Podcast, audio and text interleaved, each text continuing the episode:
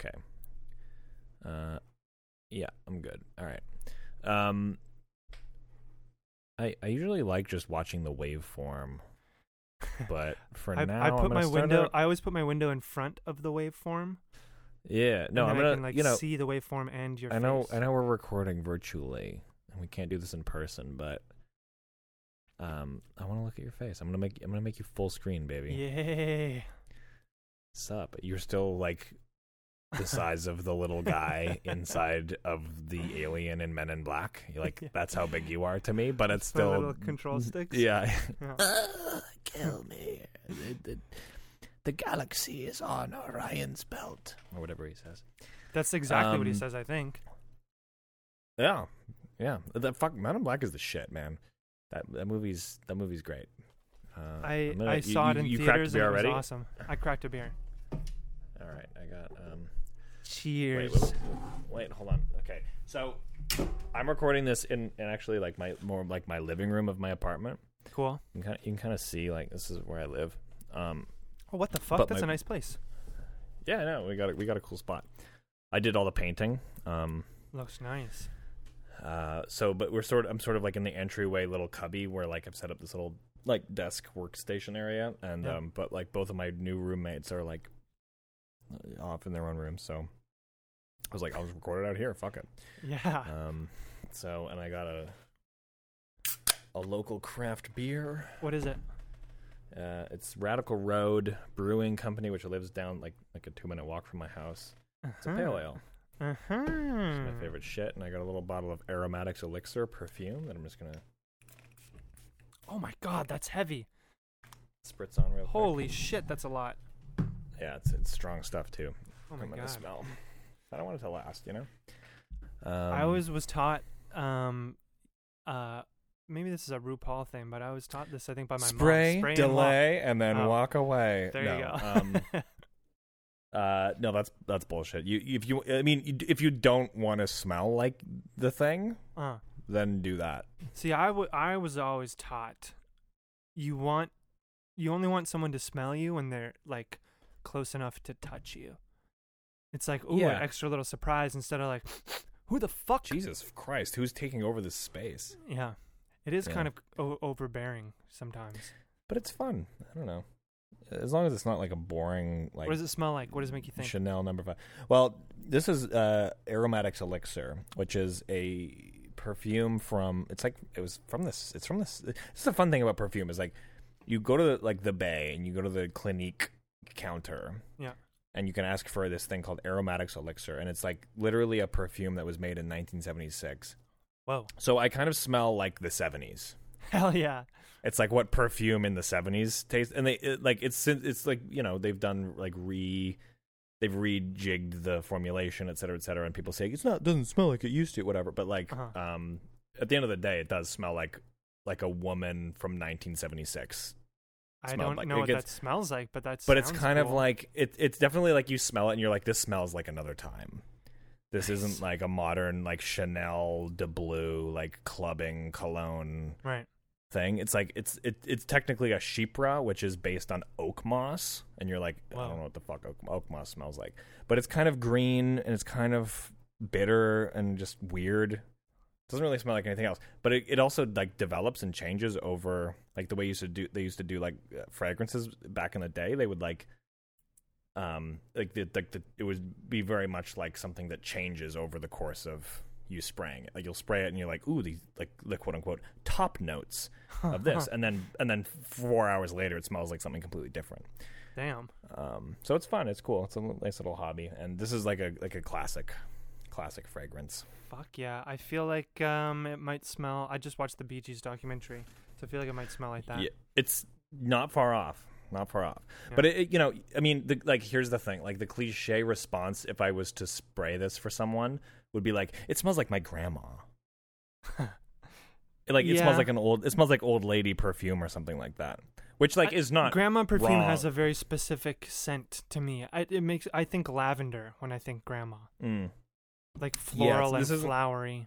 Yeah, this isn't quite that, but it does it does smell like on its face kind of old fashioned and like w- weird. Like this smells it does smell like uh, uh, Like it's like a, it's like a what another time thought was like a cool scent. That's so trippy though. Like because it's it's completely outside of the realm of anything but scent, right? Yeah, It's not Yeah. like a visual style or like a, a sound of music or whatever. It it's literally like, hmm, this is this is what we think smells good right now. what does this smell like? And well, and scent is like one of the craziest senses there is in terms of like triggering memories and stuff Yeah. like that, right? Like, here's the crazy story that happened uh, recently was um uh so. Uh, when I was in third grade, I had this kind of eccentric third grade teacher, but like her name was Jude, Jude Neal. She's a poet. She's a, like, she was like eccentric, but like was one of those like elementary school teachers that you get have that like genuinely teaches you the joy of learning nice. and like it's like like Robin Williams in Dead Poet Society and like teaches you about like like reads to you and like when we were when we when she read us like novels she would like okay everybody take out your doodle books I'm going to start reading to you Yeah. and so we would all be doodling while she's reading us like like the BFG by Oh, yeah. Roald Dahl or Yeah, yeah. whatever. Uh, so anyway, but she's also like kind of an artist, and she she wore this specific perfume, uh, and I didn't know that she wore this perfume until after I like uh, I guess graduated elementary school, and I was a teenager, and because I grew up in this kind of small community, um, she was like at a like a little coffee house get together party that my parents brought me to, and I like Wait, ran into my. I, uh, at this point, I was like, I guess in my like teens, like I was maybe like 16, 17. Yeah. So I ran into her. and I'm like, oh my god, Jude Neal, my third grade teacher. Ha ha ha! It's so funny to run into you. I give her a hug and I smell her perfume, Wow. and I'm like, holy fuck, you smell. Huh. I didn't realize my third grade had a smell, Yeah. but that this is it. Whoa. And I was like, that's trippy. So, okay. Then fast forward to now, and I'm like sort of actually getting into perfume and like learning about the different things. And like, I've listened to a couple like podcasts, whatever, that like talk about perfume and like, like review certain classic scents, et cetera, et cetera.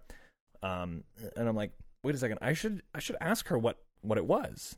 Like, what was that actual scent or perfume that she wore? So I, I sent her a Facebook message because we're all like Facebook friends with our like um fucking middle-aged peers now. yeah. So so I, I have oh, she was my Facebook friend. So I messaged her and I was like um I was like I've been getting into uh fragrance and perfume and stuff. I'm learning about it and I was just wondering like what what and I I, re- I retold her the story of like seeing her like years after grade 3 and it brought me back and so cetera. I'm like what was that what perfume that you were wearing? She told me it was like it was called it, uh Dior Dune. Dune. And I was and I was like, it's called it's like that's the like the name of it. And so Yeah. So I and I I had I knew about that one. I was like I've heard I listened literally listened to an episode of this other podcast that like reviewed they like paired Dior Dune with Frank Herbert's Dune Well, and um like uh was David there a Lynch's relation Dune. from Dior, or was it pre Dune? totally unrelated but they would Huh. it would like this it's a cool podcast because they like pair like a scent with some sort of like media thing Cool. like like some old classic movie and then they'll review it like some scent that is like strategically paired with it whatever what so- a crazy medium for scent review. You can't Yeah. smell shit. well and so but whenever they have guests on they like send them the samples and then they talk about it etc but like um so i so i knew i i knew about that perfume and she told me and i was like I, uh, so i went to the bay uh, and I, I went to the Dior uh, section and I was like, "Do you have do you have Dune? Uh, uh, I'd like to smell it again." And they were like, "You actually can't get it in Canada anymore. They discontinued it." Oh, Um, and then I went to in Parkdale, which is kind of like a kind of like a it's one of those neighborhoods where it's like kind of half uh, like kind of rundown working class neighborhood, but also like a lot of hipsters live there. Yeah. Um, and they, there was a Shoppers Drug Mart, and I happened to go into and I looked. I, I- I just habitually like glanced at like the perfume section of the Shoppers, and I looked and they had two bottles of Dior Dune, and it, it, that was all that. Usually, usually they're like more stocked, but um, they had two bottles left, and I was like, "Holy shit!" Uh, and I asked the it's a COVID, so it's kind of weird. You have to like ask for samplers and stuff like that. But like, um, so I asked the woman, I was like, "Can can I like sample this the Dune?" And she was like, "Yeah, sure." So she opened up the glass thing and took the bottle, the sampler bottle out, and like sprayed a little bit on a little card. And I was like, "Can you spray it on my wrist? Like, I want to smell it on skin." And so she did, and I, I smelled it at first, and I was like, "Huh, like this is smells like a kind of like I don't know, pretty cliche perfumey scent, like it, like like lavender, You didn't recognize it? I didn't recognize it. It smelled kind of generic at first, and then I w- continued to do my shopping at, at Shoppers, and and then like like 15, 20 minutes later, I I smelled my wrist again, Whoa. and I was like, "Oh my god, Whoa. it smells like grade three.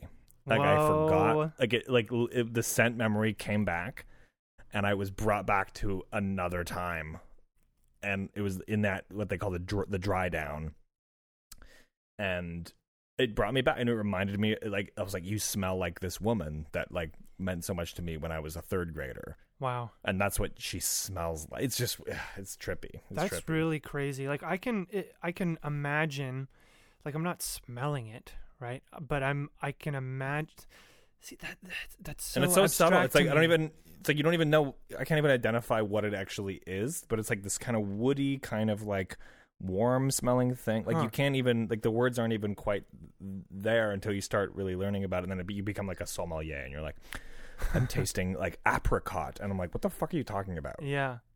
Like, I can Um, imagine the smell of my aunt's and uncle's house. Like my aunt Heather and Uncle Dave. Yeah, yeah, yeah. It, they didn't like it like to describe it would probably be just like um scented candles and uh-huh. good food, but like it always had this smell. Like I can't describe it. It's weird that I'm like remembering. Like when I'm remembering a visual, I'm like picturing it in my head, or I can like play through a song in my head. But right now I'm like imagining a smell, and I don't know if I've ever Trying to- it before. Trying to remember what something smells like. It's hard. It's a hard. Yeah. Until you until you like smell it again, and you're like, oh yeah, like that smell. You know what? I um I didn't know. So I I went to uh Europe when I was like 15 with my folks and um I was seeing this girl who was like, "Okay, if you if you're going to Paris, um like this is before they had like Sephora's I don't know if it was in not in Canada or at least it wasn't in Edmonton, Alberta." And she was like, I, "Can you get me a bottle of Dior J'adore, Dior Mhm. J'adore?" Um and Does J'adore translate to I like, I love love you. I Yeah. love you. I, I Yeah. love you. Okay. Uh, no, yeah, I, I, I, I love it. Or no, it's like more like I love. Mm. Je t'adore is like I love you. Je l'adore is I love it, and then j'adore is just like I love. But um, so I got it. It's like more like more kind of like generic or whatever. yeah, and so like n- now that smell is like intrinsically linked to her. But what I didn't realize is like I thought just like per because they sell perfume all the time. They're always coming out with new ones. I thought it was just like a scent of the week. I was like, how do you know the smell? But like, no, that's Right. a smell that's been around. Like Dior J'adore has smelled the same for decades. More or less the same since they That's invented it. crazy. Yeah, exactly. So Yeah, like I've is- smelled uh, people on the street and been like, Yeah. what the fuck? Did you happen to get the same bottle at the same time? No, it's just that's the smell. Well, and that's the crazy thing. Like, so you know, aromatics elixir, like this little bottle I have, is it smells more or less the same since 1976 or whenever they made it. So, but also like, there's this other one that I got, uh, which I heard about through this podcast, and then I saw it advertised on Amazon for like, like forty bucks or something, and it was it was um, it's the brand is Giorgio Beverly Hills which is this like kind of uh, like boutique kind of brand that existed, I guess, in California in the '80s. And it's like if you if you do a little research, you, you learn that like this is was one of the most popular perfumes for like wealthy women Right. in like the mid to late '80s. Huh. So I'm like, oh, I want to know what that Yeah. smell is. Yeah. Like, what does like a rich kind of bitty smell like? in A Brenda. in like 1986 Yeah. Giorgio so I got this I got this bottle and it's like yellow it's like the box was actually really cool I have it like displayed in my room kind of Uh, and it's like this like yellow bottle, and it's like this yellow juice, and you spray it, and it's like this synthetic fucking. it does not smell. I don't like it. Like Right. it's it's you- like you spray it on you, and you immediately just have a headache. Oh God. And it, but it's fascinating. it. You need you need to match it with cocaine, and it uh, it's like they, the way they talked about it on the podcast was like it's like the perfume equivalent of like fake tits from the 80s. the if, if those had if those had a smell. It's like Right. Jessica Rabbit, like juicy fake '80s tits. Wow. That's what that this smells like. See, I feel like I would be interested in having like a lot of very small bottles to just smell. Like I don't know if I would want to smell like that. Like walk around smelling like No. that.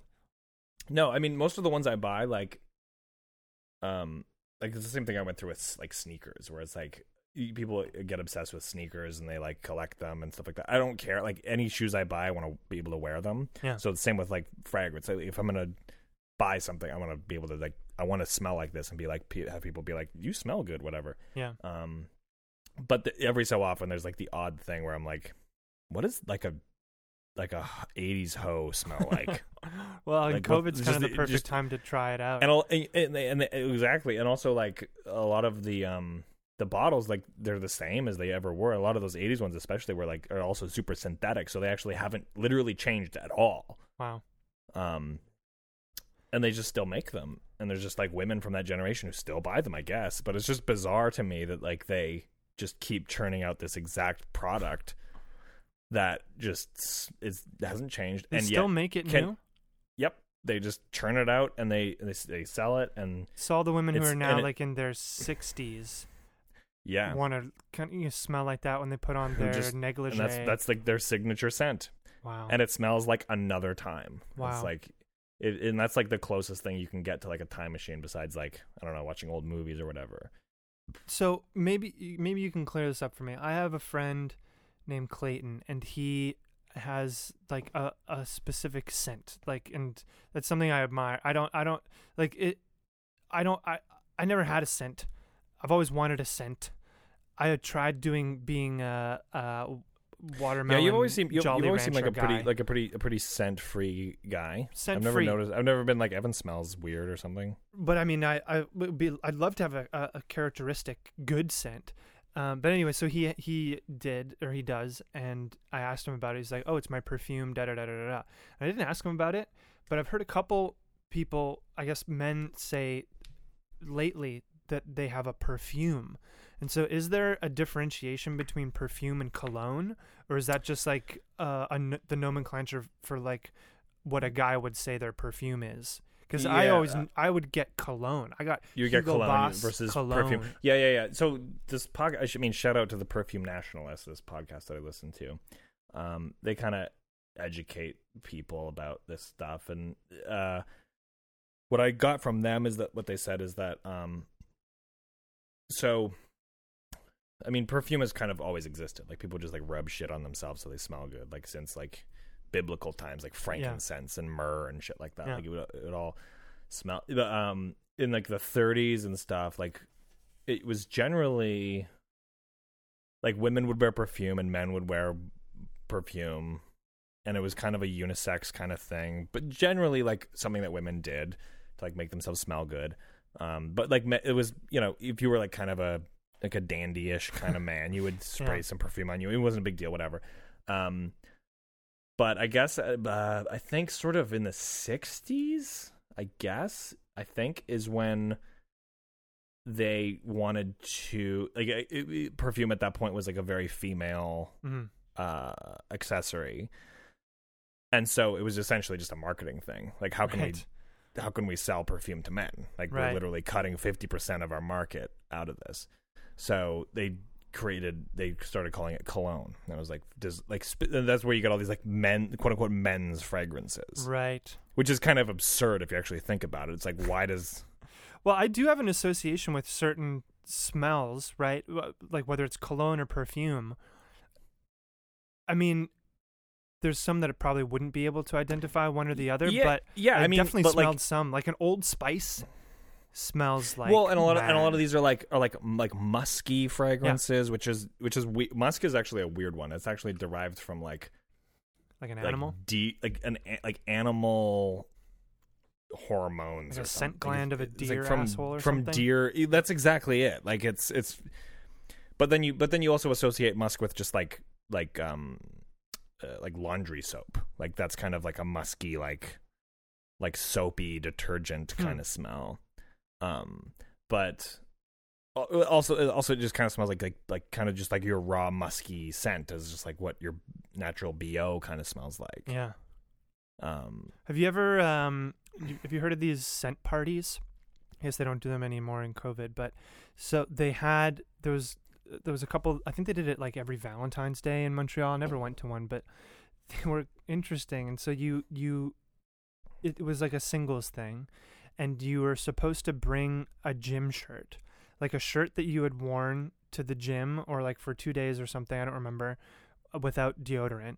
Um and like a shirt you would sweat in and you Mhm. everybody brought their shirts and like they were like put on a table and Mhm. people would go around and smell and then take a rating down and then they Uh-huh. would compile those ratings and then They match people them. up yo, I want to go to one of Th- those. that sounds so cool and like man there's so many things that i d- don't know if we've talked about on this podcast before but who cares but there's there's this I've been listening to some back episodes. I feel like yo probably, me too but the um Isn't it fucking fun to listen to old episodes? I've been having a good time. There's some cringy moments, um, but what I wanted to say is there's there's uh, apparently a correlation between um, uh, uh, like divorce rates and like how you like perceive somebody's smell, whether they're on birth control or not. So like the, this idea, if we're talking about yeah, yeah. pheromones or like natural attraction Yeah. to somebody's scent, if you want to call it that, Mhm. th- it's you, someone's perception of another person's scent if they're on birth control or the outward scent that you give Yeah, off yeah, if you're yeah. on hormonal No, birth control is totally I've, different. I've, I've, I've, heard about that, and it's not only scent; it's just like even like the way that hormones can fuck up your sex drive and what you're attracted to and stuff like that. and so Like, you I go like we- I off, you like get married, probably, and you go off, and then it's like, oh fuck. Well, or or or yeah, you're like you're like you're on birth control. You meet somebody, you fall in love, you get married, and then you start wanting to f- have kids. So then you go off the birth, con- birth control, and then all of a sudden your like perception changes, which Yeah. it sounds like a horror movie, Yeah, but like apparently it's real. I don't know. makes sense. Um, I've been listening to some back episodes. Um, I want to publicly apologize to anyone uh, who's listening. I tried to reinterpret a Louis C.K. bit um, about the N word, and uh, in that Heidi Christie, I haven't I haven't actually gone back and heard that one. work. Are we just like dropping n bombs left and no, right? no, no, no, we're not. Um, well, I mean, they were dropped, but in w- with the attempt, at least from my perspective, with the attempt to try to explain that Louis C.K. bit, and it Well, didn't I, work. I, at I, want to listen. I want to listen to it again, but like I don't. Understand, I still to this day don't know why that would be cringe. Like the point I assume you were making is still something I believe. Like yeah, sure, sure, but the point was not made properly. I was like stumbling over, like trying Mm. to explain. It was just like, uh, but act- uh, no, wait, um, how did you say it again? It was just like, oh, Yeah. no. The, there, there's a reason why he w- was at the level that he was at and able to say things like that. Yeah. Um, always kind of on the brink of disaster. He was so good at tiptoeing along the edge. yeah, I miss him. yeah. I mean, he's coming back. He's he's. I mean, he's. You know, the funny thing, like I'm such a Louis C.K. fan that, uh, like this whole da- this whole downfall of Louis C.K. is actually completely on brand. Yeah. Like if you if you go back and listen to those um, old Marc Maron interviews with Louis, he actually has been through like his entire career is more or less made up of cycles of like massive success and then huge destruction. Like while he was coming up as a comic, he like was getting hired and and had this amazing stand-up comedy career and then like the entire his entire industry just like everything that he had like put his effort into just like that whole industry changed and he was like he had nothing right. and and he got in this like motorcycle accident and all of a sudden was just Oh, like shit. fucked up and like so he was like super successful and then and then brought to nothing and then from being so humbled like spun that into gold and then ascended further and then got re-humbled again like it all this to say like Did you hear the the the, the recording Lu- of the him talking the about the incident? Um, no. I think it's it's from a couple months ago. It's like it's obviously taken him a long time, but there's a there's a recording of him at the cellar, and like, you know, it just starts with him being like, he says some kind of joke and like it references masturbating or whatever. People laugh and he's also, you go back like, and watch Louis. Can we just talk about it? Can we just talk about it? And then like he kind of explains it in this perfect Louis C.K. way for the first well, time. I mean, It's he great. released a he released a new special where he addresses it. really. Yeah, Oh shit! Uh, if you on it, totally privately on his website, like he has a. It's probably like um, Maybe that's what it's from. It's it's it's basically he does an entire stand up set, and then like 40 minutes in, he gets to a point where he's like, or he he's making a he has a whole bit about um, like gay uh, gay guys and how it it it must have been more fun when it was forbidden to be this gay. is the, this is Where- the bit. Yeah. Whereas now it's like now it's like your hu- who wants to fuck their husband. It's like it was must have must have been sexier when you were like fucking some guy and you're like my mom would disown me if Yeah. she knew. Yeah, yeah. So the And, the and then and then he and then he that. his one his one the one line that that flips it is uh it's um for some people sex is kind of fucked up and then he immediately like the audience like clocks that and he's like me obviously and he's like do you guys want to get into it yeah. all right let's get into it and Okay, he's like sick. I didn't know that was he's from a like- special. he's like if you ask someone if you want to jerk off in front of them uh and then they say yes Don't do uh it. even then don't don't even don't don't do it don't Fuck, man. See, it's funny because like he, at least for me, embodied like if you actually listen to him, he was like one of the quote unquote like wokest comedians out there. 100% Like he he was talking about real shit and from a perspective that I agreed with and I think a lot of people would agree with if they just didn't write him off for certain things that he said. He, well, he got he was the weird sacrificial lamb of the Me Too movement that everyone thought had to go down. Who to this day I say I don't think he did anything wrong. Um, could he have been a bit more like? Could he have been less perverted and maybe taken more stock of like his, I guess, power? But even then, the one that gets I'm me like, still is the jerking off on the phone if that's true. y- Just yeah. like a, a call about work and hearing just like like I don't think that, That- would reach the phone. Anyway, that, who, but okay, then it's like okay, yeah, sure, fine. If he was like jerking off during work calls, like that's fucked up. I don't know. Who knows if that's true? Whatever. Um, but like, but also the the other side of it is like this is whole th- a thing I'm thinking about a lot now is because I've, I've been thinking a lot about Woody Allen lately. see that documentary so far?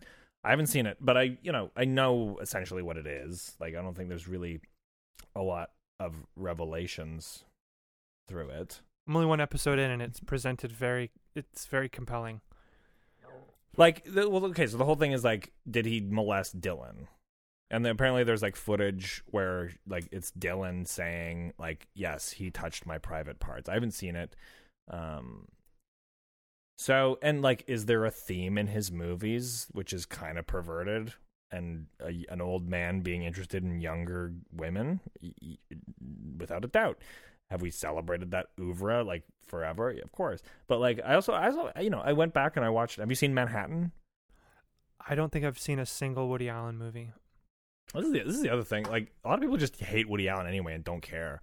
It's This not that I hate him. I just it, it was never a, a thing that was presented to me. Well, it's like it's also like I love the. I, I'm actually a really big fan of the cancellation of J.K. Rowling. I'm like all these all these like people are like having their minds melted because they find out that J.K. Rowling is like a transphobe, Yeah. and I'm like I hate Harry Potter. so I'm kind of down for you all to be confused right now. Right.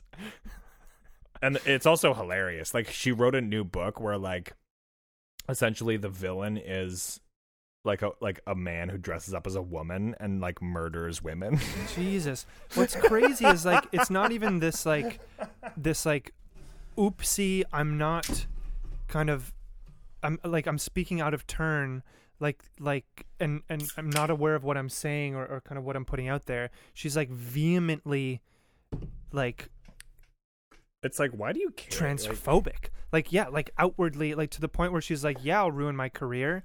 well, she I don't she like adopts these the- people. She, she adopts the whole TERF mentality, which is like, you know, trans women um are are like uh, don't understand the the genuine female experience which involves being uh like objectified from the day you're born and put into this gender role since the day you were born and you can't possibly understand that blah blah blah which you know to a point I kind of get but I'm also like these people are clearly going through something completely different and probably a lot more difficult than like being a, a woman now.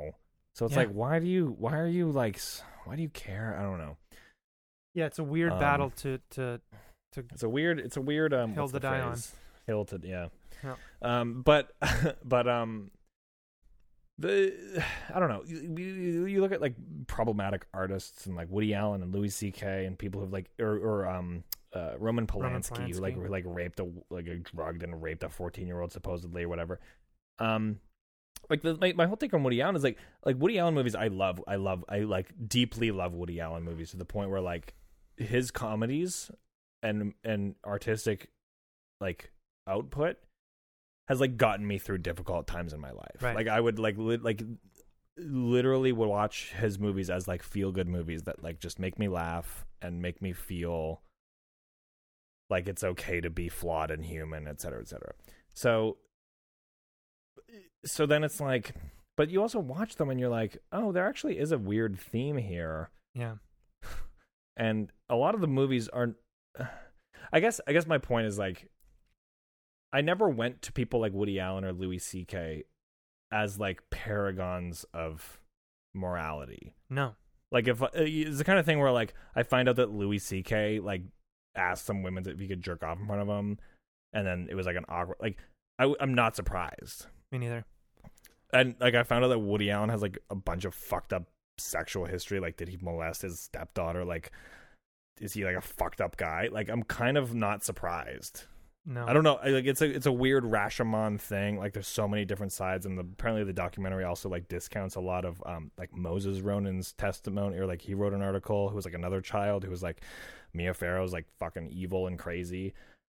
And so it's hard to like see through the dysfunctional fog of whatever the fuck that was. Plus, this like couched in celebrity. Did he molest Dylan? Maybe I don't know. But like, I also I hate to say it, but I kind of don't care. The movies are good. Well, that's what's weird for me is like I I like Rosemary's Baby. I like the pianist. Rosemary's Baby is fucking awesome. You know, I I I guess it's because I'm so far away from it that I can separate the art from the artist. But Well, then, that's- and that's if you, it. like, but I, I can do that, and it's you know, it's a product that's already made, and like I torrent my fucking movies. I'm not s- technically supporting him. However, in order for that stuff to be created, like they need a, you know, they, they, there's a foundation that needs to be built. So like you can't. I mean, they like. I don't know. I don't. I don't. I don't know. Like if if that happened, he should be in fucking jail. Perfectly honest. for sure. And he was investigated by like three or four different like professional social work agencies who all said like, uh, "There's not there's no uh, evidence here." Yeah. I mean, was who that knows? was that him paying them off? Like, who the fuck knows? That's the thing. Like, at the end of the day, I'm just like, is Woody Allen a pervert? For Yeah. sure. Uh, did did he have a? Uh, is Louis C.K. a pervert? For sure. Does that is that also kind of what makes them a good artist? All yes. So you kind of gotta take it. And you know wh- where it does get fucked up is like someone like Bill Cosby, where it's like your whole persona is m- morality and imparting wisdom and like literally calling black comics like like Eddie Murphy and being like you shouldn't swear cuz Yeah. swearing is wrong and it's like well you're systematically drugging and f- raping women like That's like, the scariest. so it's like at that point I can't can't really enjoy your comedy anymore cuz it's like totally like incongruent with what y- Right. happened Whereas like people like Woody Allen and Louis C.K., it's like it's like it's on brand. like it Yeah. it it adds up. I'm like you guys are fucked up guys, and that's kind of Yeah. why you were able to create the art you made and like able to you know tell these stories in such an honest way. You know, But then you think about it from the perspective of, you know, so let's say, you know, Roman Polanski did it. Let's say Woody Allen did it. Just like we're so far away from it, it's almost as if they're not even real people. But imagine if you were the like the the girl that it happened to, and you're watching this guy like you know get standing ovations at the Oscars Yeah. and shit. yeah. Like that's fucked. And so like and you that would make was, me want to make a documentary series and and and bring that truth to light. Sure, Hell yeah. And like, you know, if they weren't Woody Allen, you know, if they weren't Roman Polanski and it was just some fucking French guy or some like old New Yorker that wasn't famous, be like, yeah, good fucking rotten hell, man. Yeah, Uh, yeah. I mean, totally. I mean, uh, that's also like their pro. Like, I, I, you know, the other thing is, I don't, I don't blame anyone I know to like how like be turned off from watching like Woody Allen movies. Totally. Like, I don't, um, or like not enjoying Louis C.K. because of everything, and like, like if someone's like not into it because of everything that came to light, like I- at the end of the day, like the art that you consume and and and connect with is so subjective, right? Like Yeah. it, it's it's either moves you or, or it doesn't. And if some story about somebody like turns you off, like you can't argue that. I'm like, no, you should still like them. It's like, no, you can't. It's like falling in love. Like you can't. Like there's no discussion. Yeah. Like the Kevin talk you, Spacey I can't thing. talk you into liking something. like with Kevin Spacey, the like I think it was correct to pull him from his future projects for what he was being accused of and ultimately I love the Dave. Chappelle joke where he's like, he held on to that secret for so many years, and if he just held on for like a couple more, I would have known how House of Cards ended. exactly. but like so good, yeah, pull pull pull that fucking guy. But the stuff that's already created I don't think should be pulled. I don't think you should retroactively censor something that already exists. Do you know what I'm saying? Nah.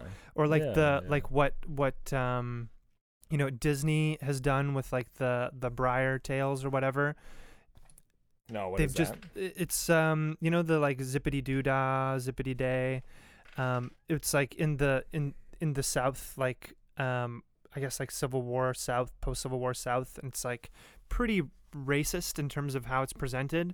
There's like the mystical black slave man who's like befriends a young boy and like so Disney just like pretends this doesn't exist anymore. Whereas a Warner Brothers approach uh where they have horrible I depictions know lots. of I know lots of mystical, mystical black men who helped me through my life on a day-to-day Well, I mean, basis. Th- there you go. You should write Disney. But what Warner Brothers did is they put a disclaimer in front of all of these racist cartoons, being like, "Hey, we don't want to pretend this didn't happen. We think it's important that this not be erased. But yeah, this yeah, was yeah. the time, and this is bad."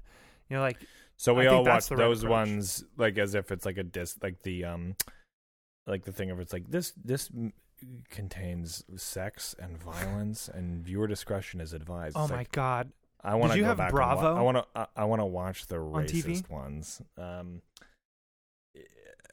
the channel, uh, Bravo. Yeah, no, we had Bravo. We had we had Showcase. We had um dude, those just like those old school Canadian content Yes. channels. Yeah, yeah, yeah, ten o'clock or whatever. yeah, yeah, yeah. This program Um, may contain scenes of sexual content, nudity. I mean, I mean, Like, most of the time it was just yes. like Law and Order or something.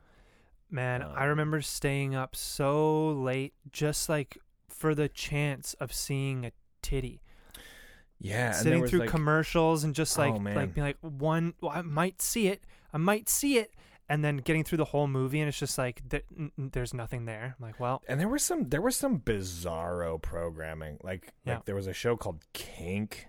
Yes, I remember Kink. Do you remember Kink? Yeah. Where they I only saw it for like a split second where it was literally like old middle aged people like whipping each other. Yeah. It was just bizarre. But like it was it was couched kinda in um some some pretty like soft core sort of porno shit. No, we- we would have I would like I would go to my friend's house, my friend Austin, you know, Yeah. talk to Austin about this. We uh, uh, having having us over, and he was like my one friend who had cable, uh, and so we would stay up late in his attic and like like watch the TV until the fucking titties came out Yeah. on Showcase. Yeah. Yep. And And it was it was exciting. It was fun. It was like it it was was, a, it was such a it was such a, it's such a specific um generational thrill. I think Yeah. that we're, mean, it we're was like pre-internet, pre-internet, pre-access, like, like, pre pre pre like por- you, you, could either- you, it was either like that or you like figure out how to like uh like buy porno magazines from the store. yeah. I mean, Which- I you found have to- which porno you have to- which you magazines have in to the be 18. woods. And that was always the everyone has stories about finding porno magazines in the woods. It's like you would go to the woods with your porno magazines and jerk off and then I guess forget them there or like Yeah. or, or maybe that's where people went to like get rid of them or something. I don't Or know. maybe it's it's literally just like I- passing the torch. It's like maybe Yeah. one day we're gonna be who like fifty, and we'll be like, wait a second, I understand my purpose, and we'll take our USB drive of porn and leave it in the woods for some child to find. Well, no, I don't I don't I mean, I think with the age of the internet like that whole tradition is probably It's over. done. Like like you would go and like I I kind of buy that like you would go and like leave your old porno mags in the woods and then some kids would find them. Like it seems to be like some sort of weird tradition that like but you know, I I kind of I don't know, like I'm kind of nostalgic for that. Like I kind of want to go to the you know, shoppers or convenience store wherever you do you remember do you remember magazine stores? Yeah, Yep. They existed. Yep, dude. I when fuck They're- it was and probably they were and they were cool. Like Yeah. you could you would read like you could find all of these different like literal publications about like Mhm. anything. And like you still get it there was the like airport. the like the golf section barely. But like there was a there was a magazine store in in in in Vancouver called Does Your Mother Know? It was called Does Your Mother Know?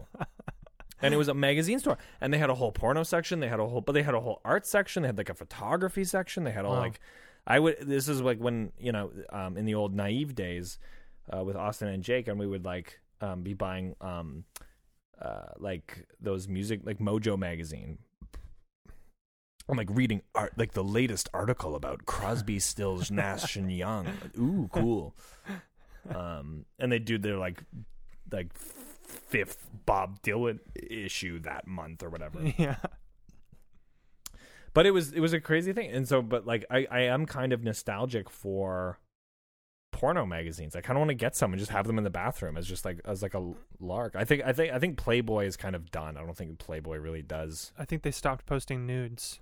I don't think they do nudes anymore. But like. I I would love to just get a bunch of porno mags and just like put them in the bathroom. And so Dude, anyone yeah, anyone I get some have over, classics. yeah, go like, to the like go to the flea whatever- market and get some like like some old 70s penthouse issues, like seventies. Yeah, exactly. That would be fucking cool. Yeah, I would be actually, yeah. I, I was having, you know, the same thought. I was landscaping in my twenties. Um, this is like right before I moved to Montreal, and just yeah, this thought of like, like I had a smartphone on me. You know, it's like I could have just watched some porn on the internet, but I was like, man, I missed porno magazines and I went to the store and I bought one. I think the only porno magazine I've ever bought as an adult, like in a store, and uh, like it just you know did did the deed, and it was like very nostalgic. It was like, do you ever do you ever have nostalgic masturbations? Because I do, not not Yeah. always, but sometimes I'm like. I'll remember like a video that I saw when I was like 15, and I'll spend I have hours some of those. trying to find I have it. I have some of those old videos. I kept them. Oh, I wow. kept and there's there's porn stars that I like like I found when I was a teenager. Like, like it's literally the first porn I've ever seen. One of them is a Heather Heather Hunter video. Heather Hunter. She Wait, was like the blowjob, the deep throat queen. Uh, n- no, no, no. You're No, thinking uh, you're thinking of Heather Harmon, who Yeah. or quote unquote Heather Brooke, which is actually a misnomer. That's not really her name. Oh my god. But she The was one of them LimeWire too. She was one of the video. Also, she's back. By No the way. way. No way. She's like reinvigor. It seems like a little bit half-hearted. I don't think. Right. I think maybe like they like ran out of money, but like she's like middle-aged now. She's like in her Uh-huh. late thirties, and she's like make. She got huge fake. She's got to be older than late 30s, dude. No, she's like in her forties for sure, but she's Yeah. got like big fake breast implants Right. and is like kind of old looking and is she's a mil- and with the same her husband with like that giant dick Yeah.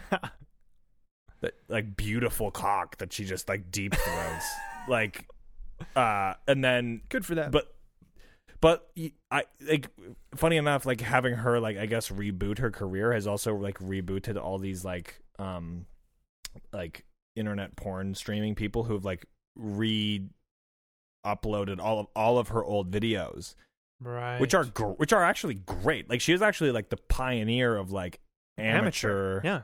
amateur pornography like she was one of the only people that really broke through from that era like like um like early No one else was doing and, it consistently, and I think it was. and I think it probably had something to. I think her husband. I think her husband like knew about the internet. I think that's what it is, right. Or something like that. Like one of them was uh, like understood like web design. And they was able to like create a website as difficult as that was, like like back in the day or whatever. She had a website, and it was all over. It was i LimeWire. ideepthroat.com and it was all over Yeah. LimeWire. It blew Yeah. up. She became like super famous. Like it's kind of sad because she probably actually didn't really make as much money as she should have. No, because I mean, she wasn't in anything, any studio shit.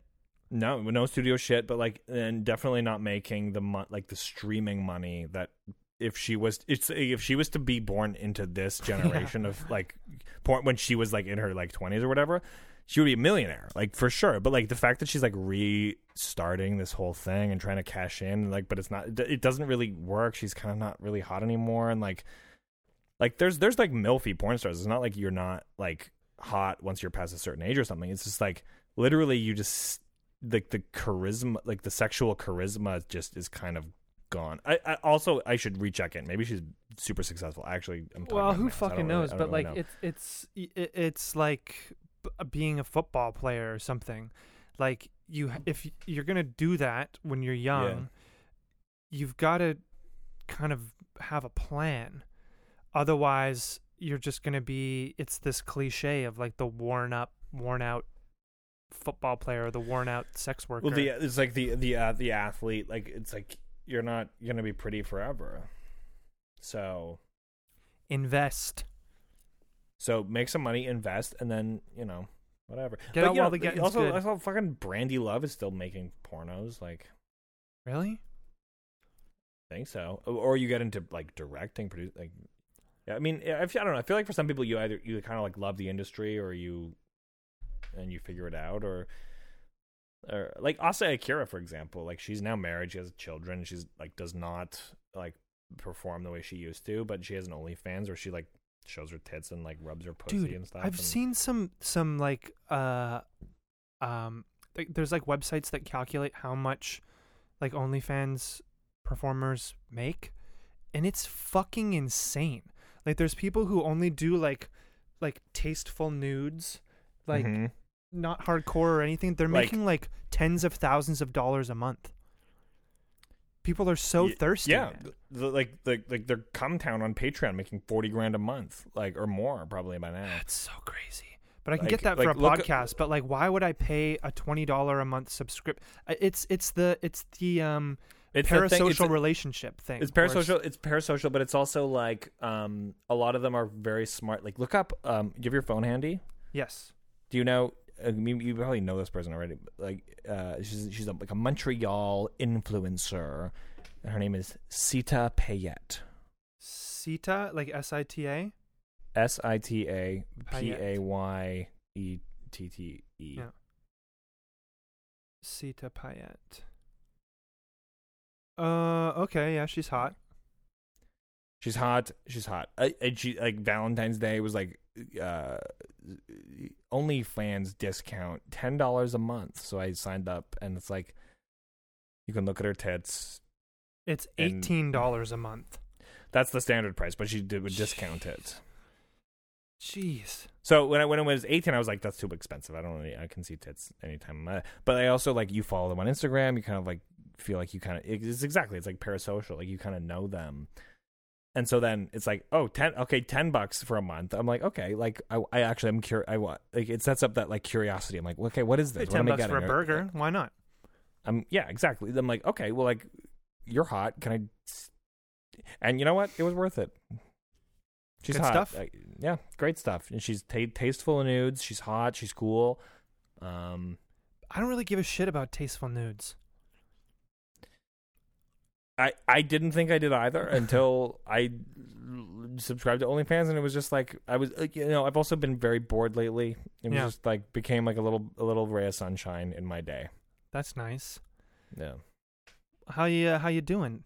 What what uh what's what what's up? You bored lately? Any more Um, sunshine other than OnlyFans? No, la- lately I'm good. I'm good. I'm, I mean, you know, I know we, we you know we've we've been. I've been. Do you want to talk about of- it? Um, I mean, we could. Like, I don't. I was debate. I was thinking about whether we should get into it on the pod or not. I don't. I don't know. What I don't want is like, you know, I I think it's so unlikely that like Rachel's gonna listen to this. So like- just a heads up, there's no there's no listeners from Toronto. I check our stats.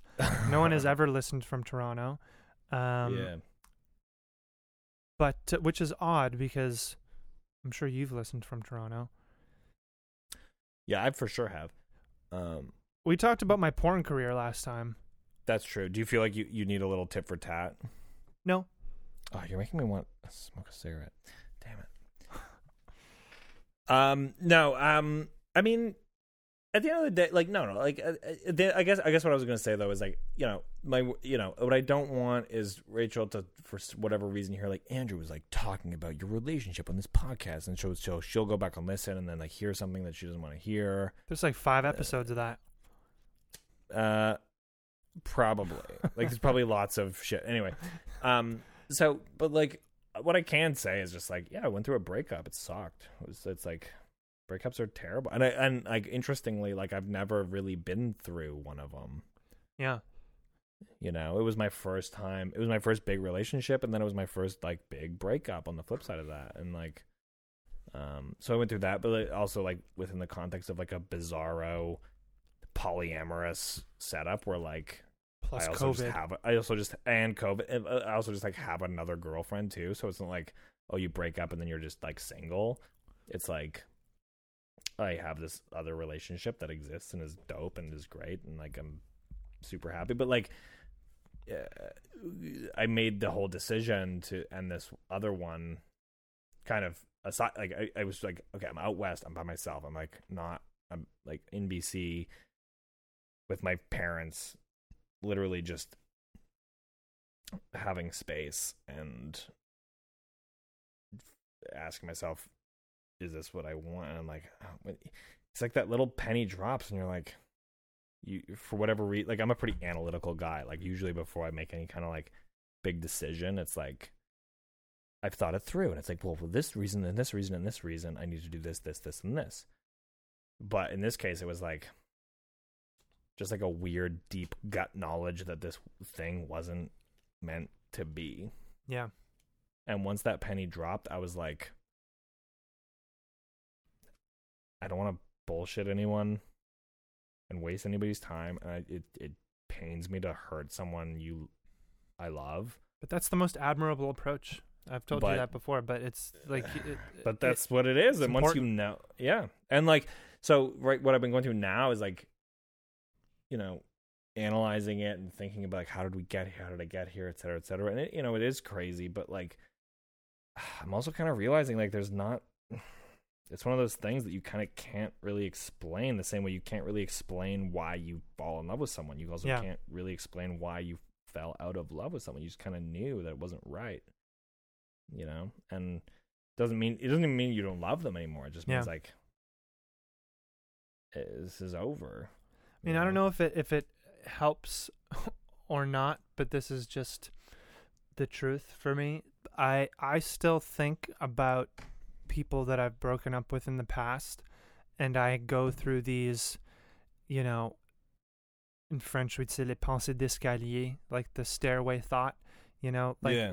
like the, the the very very kind of macro version of like, you know, what you would have said to someone like as you're walking down the stairs away from them like oh shit i should have right you know i get that all the time in fact two nights ago i had this the this dream about this ex i like broke up with sarah and like you know called her like it it at least for me, it doesn't go away, and that probably doesn't help to hear. But no, but I, I also kind of I, I think I inherently kind of know that. Like Yeah. I I, I I also, anything, I, I also don't want it to go away. Like yeah, you know, I don't know. My my dream is that we kind of follow in the footsteps of like you and Elise. Like yeah, off like, you know, probably fun relationship, but then shitty breakup and then and then like rough rough patch, but then friendship. yep, yeah. I mean, we're And- really, really lucky to have that, and you know, it's it's interesting because It we is don't rare, talk but it's about also- it. Obvious. Well, that's I also- mean, that's maybe also- that's obvious. I don't know, but it's just like But I, you know, but no, it was. I, I remember, I remember like the phase when you guys were starting, starting to just like hang, and it was also, it was probably also just like, well, look, this is where our friends are, so let's just Yeah. get used to being around each other, and yeah, also, what do you, what do we have to say? yeah, Like, uh, you're with Sarah, she's with whoever, and then there's Like, nothing to like, say. like it's fine. Like, Yeah. like. There's not, and it's not like there's nothing to say in like a shitty way. It's like there's literally nothing to say. Yeah. It's like we're we're good. We're buddies. Like Yeah. we can like hang on to the good parts of each other that like Yeah. work for ourselves. You know. So Have you guys I'm- talked since? uh, we had one other one other phone call, um, which was a little, which was good, and then um, I think she she reached out and she was like, "Can you talk?" And so we, it was like, um, like a little more, uh, like in depth than like the first call was just like super adrenal, and we were both just like freaking out, How long was that first next- call? like forty five minutes. Yeah. And then the next call was like an hour and a half. And but like initially, but she was just reaching out to be like, um, like how are like uh, she was asking how I was, Right. you know. That's which, nice. Which was nice and like I don't know, kind of not what I was maybe expecting, but also like felt right. Like we're also just like we also genuinely care about each other. Like Five years is a long time. it's a long it's a long time. We and we are genuine. We are friends. Like we also like you know, like it was like, which was also like so why it was so confusing was like. I have genuine affection for this person. and Nothing's wrong. Like you're Mhm. not a shitty person. You're not. You don't even upset me. Mm-hmm. I just have a sinking feeling that this isn't meant to be a thing. And once I really knew that and believed it and felt it, and I feel it to this day, I'm like, okay. So now it's now we're in that spot of like taking space and like letting it settle, and it's a fucked up thing. It really is because like she didn't. I don't think she really saw it come. Like she like sensed that like things were weird or whatever, but like I don't think anticipated the like sharp fucking cut off. Do you think that she has some respect for your both I guess your decision and your the the way that you did it? Um, I mean, y- uh, I don't know what she's going through right now. Yeah. I I have no idea. I'm sure, like, if if she's, but like the the truth is, like, if she knew what I was going through and thinking and feeling, like, there's no doubt that she would want what I decided. Yeah. Um, It's hard not to be like selfish though from both perspectives. And like it, it- like it's just natural. Like breaking up with somebody is selfish is a maybe not the right word, but that's kind of what it is. But like you're you're doing something out of your own self-interest because you need to do what's right for you. But then from the other side, it's like, you know, if you're if you're upset it's breakups are so insane. I mean, relationships are just insane. Like obviously, insane, like, are insane. Yeah. you have to like you can't not be upset with somebody for for dumping you, for breaking up with you. You because like, it's not what it's not what you wanted, and it's like somebody, and it's it's it's like, but it's that thing of like, and that's what relationships are, and why it's so fucked up is like it's like it's like two two people,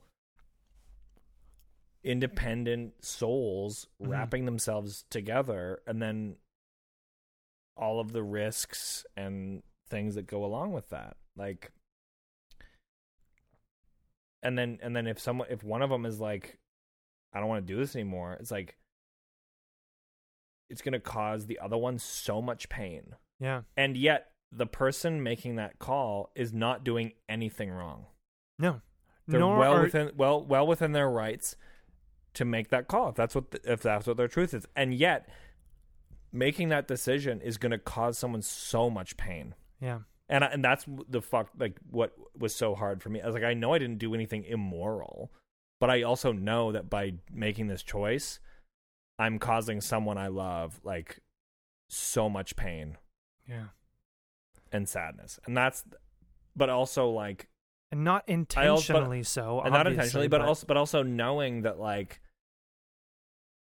I I know that it it ultimately is for the best. Like if I was to if I was to ask them in theory, like, would you want to stay in a relationship with someone that isn't doesn't see things the same way and doesn't want to be in a relationship with you? Obviously, they would say no, Yeah. and like would want that that brutal truth. So it's like I don't know. The way I feel now, the way I've put it to myself is like I feel good. I feel good. As in I feel like good as because living in this sounds fucking stupid, but like to live in truth feels It's good. not stupid. No, it's not stupid at all. I think a lot But of like people to- don't to- do that. Uh, uh, and to live in to live in truth feels good. Uh, and so what this is right now is just a sad truth. Yeah.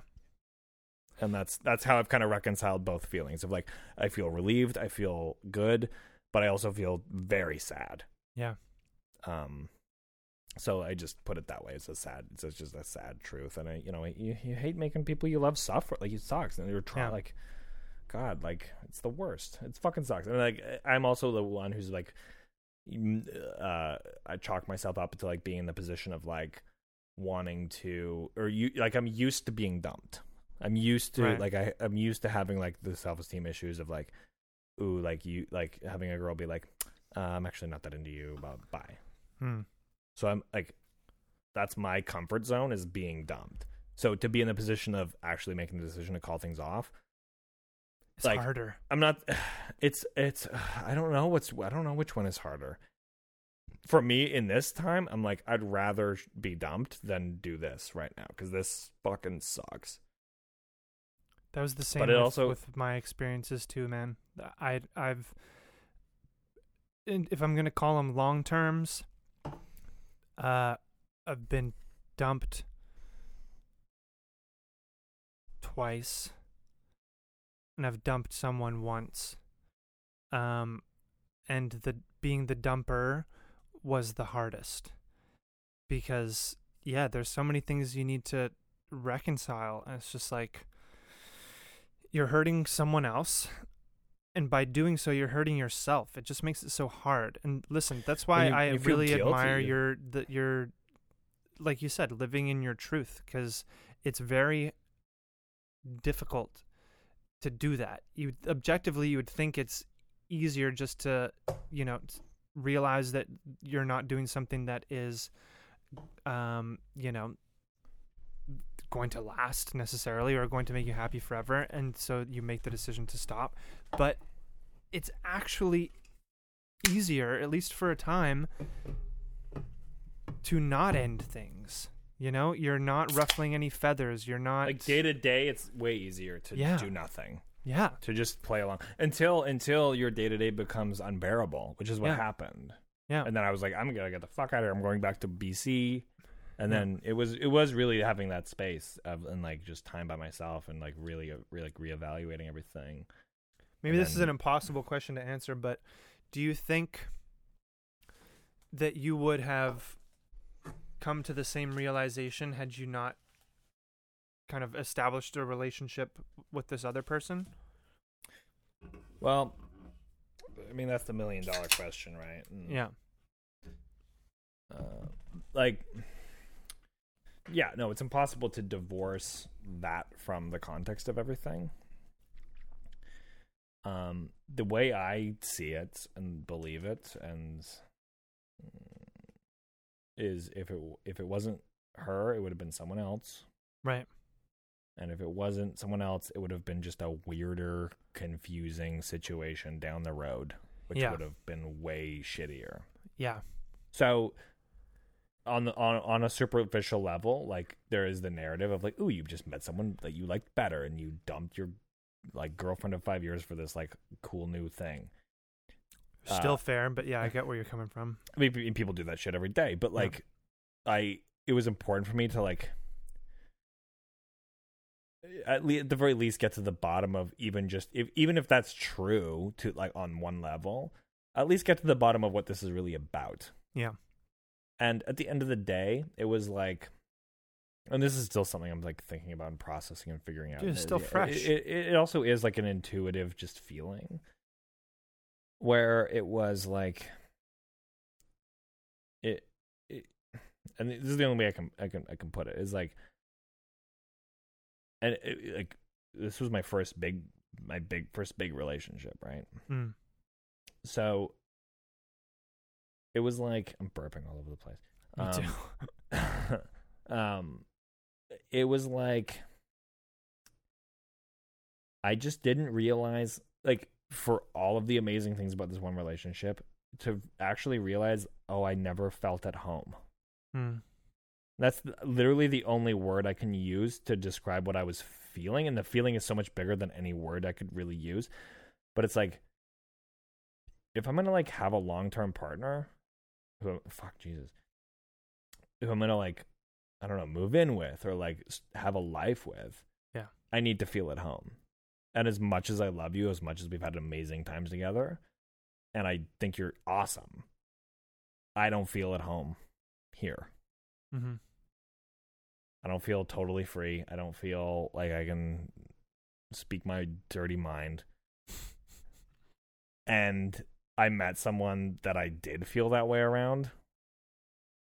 And then it kind of showed, it kind of revealed that to me. Yeah, you can't And I go was back like, from that. And I kind of, once it's like that bell that can't be unrung, kind Yeah. of. So I did get to the point where I was like, all right, if this other thing, like this new thing, okay, if this relationship ends tomorrow, she dumps me, hmm my decision actually still stands. Yeah.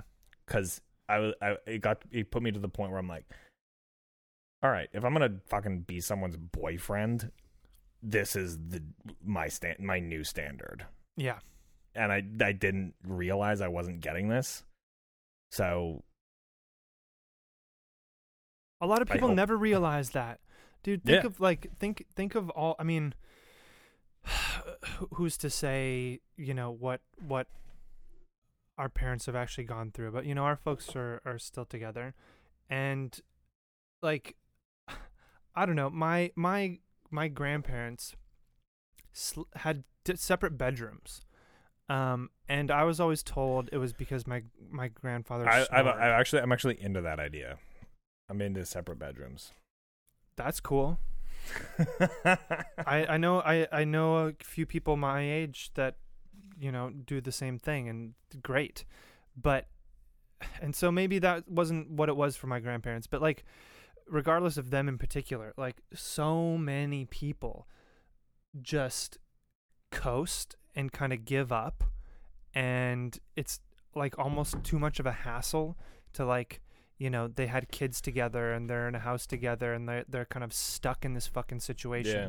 and either they just coast until they die or they become like family annihilators and kill their fucking wife and kids. Like just it's we're I think we're lucky to be living in a time where uh we can kind of th- like it, it it's respectable to make these kind of decisions for yourself. You know, like you've got to do this. Yeah, these I mean, and also like you know we live in a hyper individualistic society to the point where it was a fundamental philosophy of our relationship is like we weren't sacrificing our individuality by being in relationship hence Yeah. the open relationship yeah. you know and i've i've kind of since learned that oh you actually get a lot by sacrificing your individuality uh What do you mean by that? give i mean by giving yourself up to another person by giving up your freedom by giving Mm-hmm. up um your your sense of self in a certain way, giving up your own comfort, giving up your own whatever. It's like once you once you give that up, you're actually l- weirdly liberated in a lot of ways. Like in, relationship, it's like pretty clear because like also someone's giving themselves up to you, but it's Right. also like that that this beautiful thing of like both of you just giving yourselves up to serving the greater thing. Yeah, and maybe it's a semantics thing, And but I, and it I might would be like- it's it might not be- giving yourself up, but it's like uh, kind of offering yourself to. You know, it's like I don't feel like I've sure. given anything up Right. being in a in a monogamous No. relationship for six years. Um, but I totally get what you're saying. I I but like agree. but then but then you can you can take it out of relationship and and and turn it on into politics. right. Um I don't know if you watched this is like the fucking cool thing to watch now is the Adam Curtis uh, documentary. Can't get you out of my head. Wait, he has a new one. He has a new one.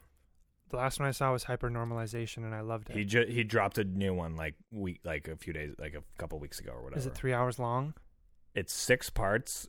Oh yes. Each part is like an hour, and then the last part is two hours. Oh my god. It's so good. Oh, it's so fuck. good. But like, What's it called? uh, It's called "Can't Get You Out of My Head: An Emotional History of the Modern World." Oh my god.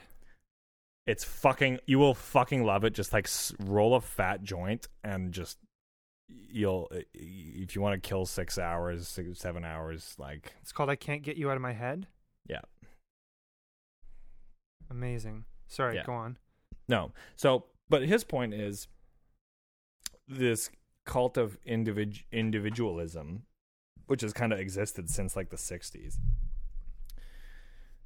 of like my own personal self expression, my freedom as an individual, my personal politics, my fr- like personal, like individual freedom is paramount, which I actually believe in Yes. because I'm a, you know, a person of my time, and I actually believe in individualism, and I like believe in individual liberty and freedom.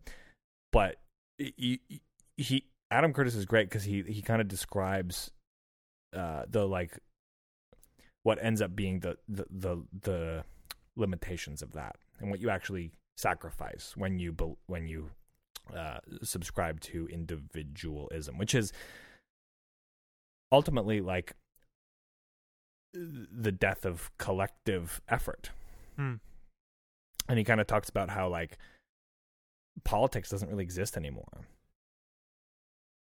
And it, it, like there's no real political movements anymore. There's no one's really like like the what you look back at like the 70s, the 80s, the 70s, the 60s, the 50s, the 40s. You go back and it's like, oh, there actually is like a like a progression of culture, but like now it's like this s- feeling that like we're just kind of spinning our historical wheels. Yeah. And it's because in 1992 politics just surrendered so much power to the financial world. Yep. And politics and finance Why 1992 specifically? Because it was actually Bill Clinton signing lots of bills with the finance world. Right. He kind of gets into it. But like at that point it became politics and government and the power structures that exist became about more like man how do we just manage individualism? Huh. How do we just manage this? Instead of like moving it forward to something different. Like the idea of like the politician being like give me your vote and I will take you somewhere. It's more like how do we just like manage the status Everybody wants to get what they want. and what I, and what they out? want ends up being just like fucking chilling and Netflix and chill. Like that's Yeah. kind of what everyone wants. Yeah. And that's all we get. And so then he anyway, I don't want to spoil the thing. He gets into like what the future could possibly hold and he like he gives a long history of like China and compares American cultural cu- culture to Chinese culture and where they've gone. But I will say it say seems like it kind of the exact opposite. it, I mean, it, it kind of is, um, but it's it, it it it does end on what I would interpret as an optimistic note, which is there are worlds that have yet to be created that Yeah. we don't even we can't even imagine, yet, and we can actually get out of it. And he he he says amazing things about like, imagine if like Google and Facebook and these big tech giants that we imagine run the world. Imagine what if they're actually not that powerful? Mm. What if we're actually a, what if we're actually kind of free to do whatever we want? We are. We we think that like Facebook runs everything and we're being brainwashed and like like advertised to and stuff like this. It's like those people just mostly just care about making money. Like they're not trying to Yeah. really control people. Like The There is control a- is a side effect. the control is a side effect, but like these that that algorithmic model can't really give you a, a vision of the future. It can only work off of your previous behavior. Yeah. It can only take what you've done up until this point and then offer you something. They can't actually give you a vision of the future. They can only say like, "Oh, you're you seem to be into working out. Do you want this pull-up bar that someone just invented?" It's not like so, but then we think that that's the beginning and end of of life. But then it yeah, anyway. I like I- thinking I- about the future. It, like I, I, I'm hard pressed to have a positive outlook on the future, and it's um. You're right, in that you know whether they're talking about Facebook or Google or whatever, they don't run things. However, it's uh, th- that's that's my kind of world right now and maybe it's just like the covid thing where like i'm not able to connect on any other level than online yeah. uh that it that it, it seems more real online seems more real than ever like Yeah. before covid uh for like a couple years like i wasn't on facebook. I like i still don't have the app but like you know i had to use it for for promotional stuff for kind of you know the diving bell and blizzards and da da da. But i would go out every night and i would meet people and talk to artists and see like what was actually really going on at least in my community. And now i'm not getting that and it's uh it's depressing like i'm i'm i'm, I'm fucking- it- depressed right now Yeah, no, same same here, man. Like I, I remember like when I when I went home, I like uh I went through a serious depression, and I'm not a, I'm not a depressive guy. Like I'm Yeah. really not. Like I've got my my chemicals in my brain are pretty healthy. Like, Yeah.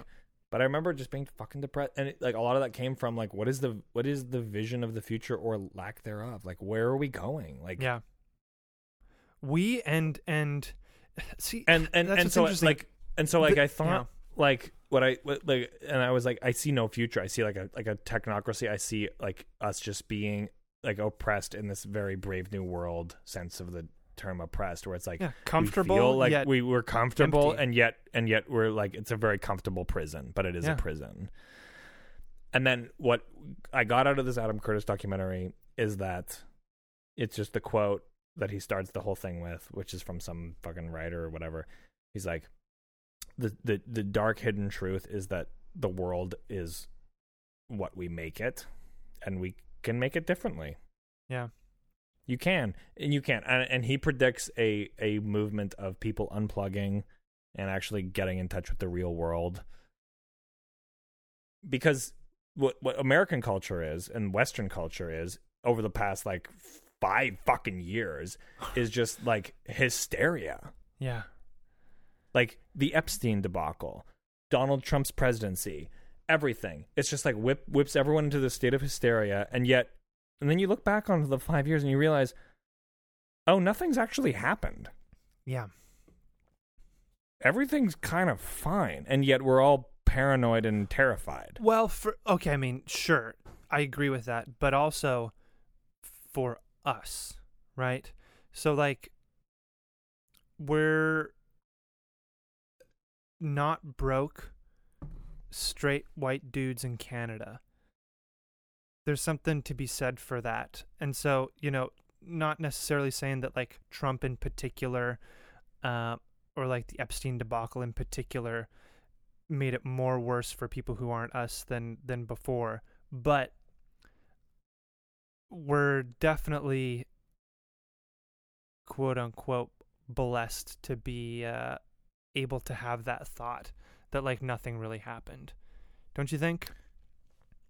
Y- yeah, I mean, I guess, I guess, yeah, of course, I, it's that's a very privileged statement, blah blah blah. But I, I guess I like, and Adam Curtis does frame things from his own upper, whatever, middle class British. Hello, I'm going to tell you a story about the culture that you I live love in. his Here we narration. are. He's very comforting, but Yeah. like, um, y- yes, but uh, I guess I guess I'm just adopting his kind of widescreen view and then comparing our time to every like every other time in history. It's like all these other times in history, of course, like it's like this battle of the poor versus the Mhm. uh, um the underclass versus the privileged class, et cetera, et cetera. These things go, you know. But like you, but like in terms of like le- legitimate movements, which is what he's talking about, is like you can actually look at the American Civil Rights Movement, and then you compare compare that to the modern day Black Lives Matter movement, and how these things play out, and what they actually mean, and what they actually stand for, and how at the time the civil rights movement was actually changing things, whereas now this modern day version of it kind of seems to just affect. Um, you see corporate elites adopting these social justice movements It's and fucking continuing to just so make untold amount of money, and it has nothing to do with actually making life better for the No. working class. Not at all. And you know, I, I, you know, yes, I'm privileged. I'm also, I'm fucking blue collar. I'm working class. I don't, you know, Yeah. life is good for me. Like, I can afford to have a podcast, cool, whatever. But like, I'm a house painter. Like, that's my job. Other Yeah. than that, I'm like an actor. Maybe I'll get famous and make some money somewhere, or maybe we'll make some podcast Patreon money, whatever.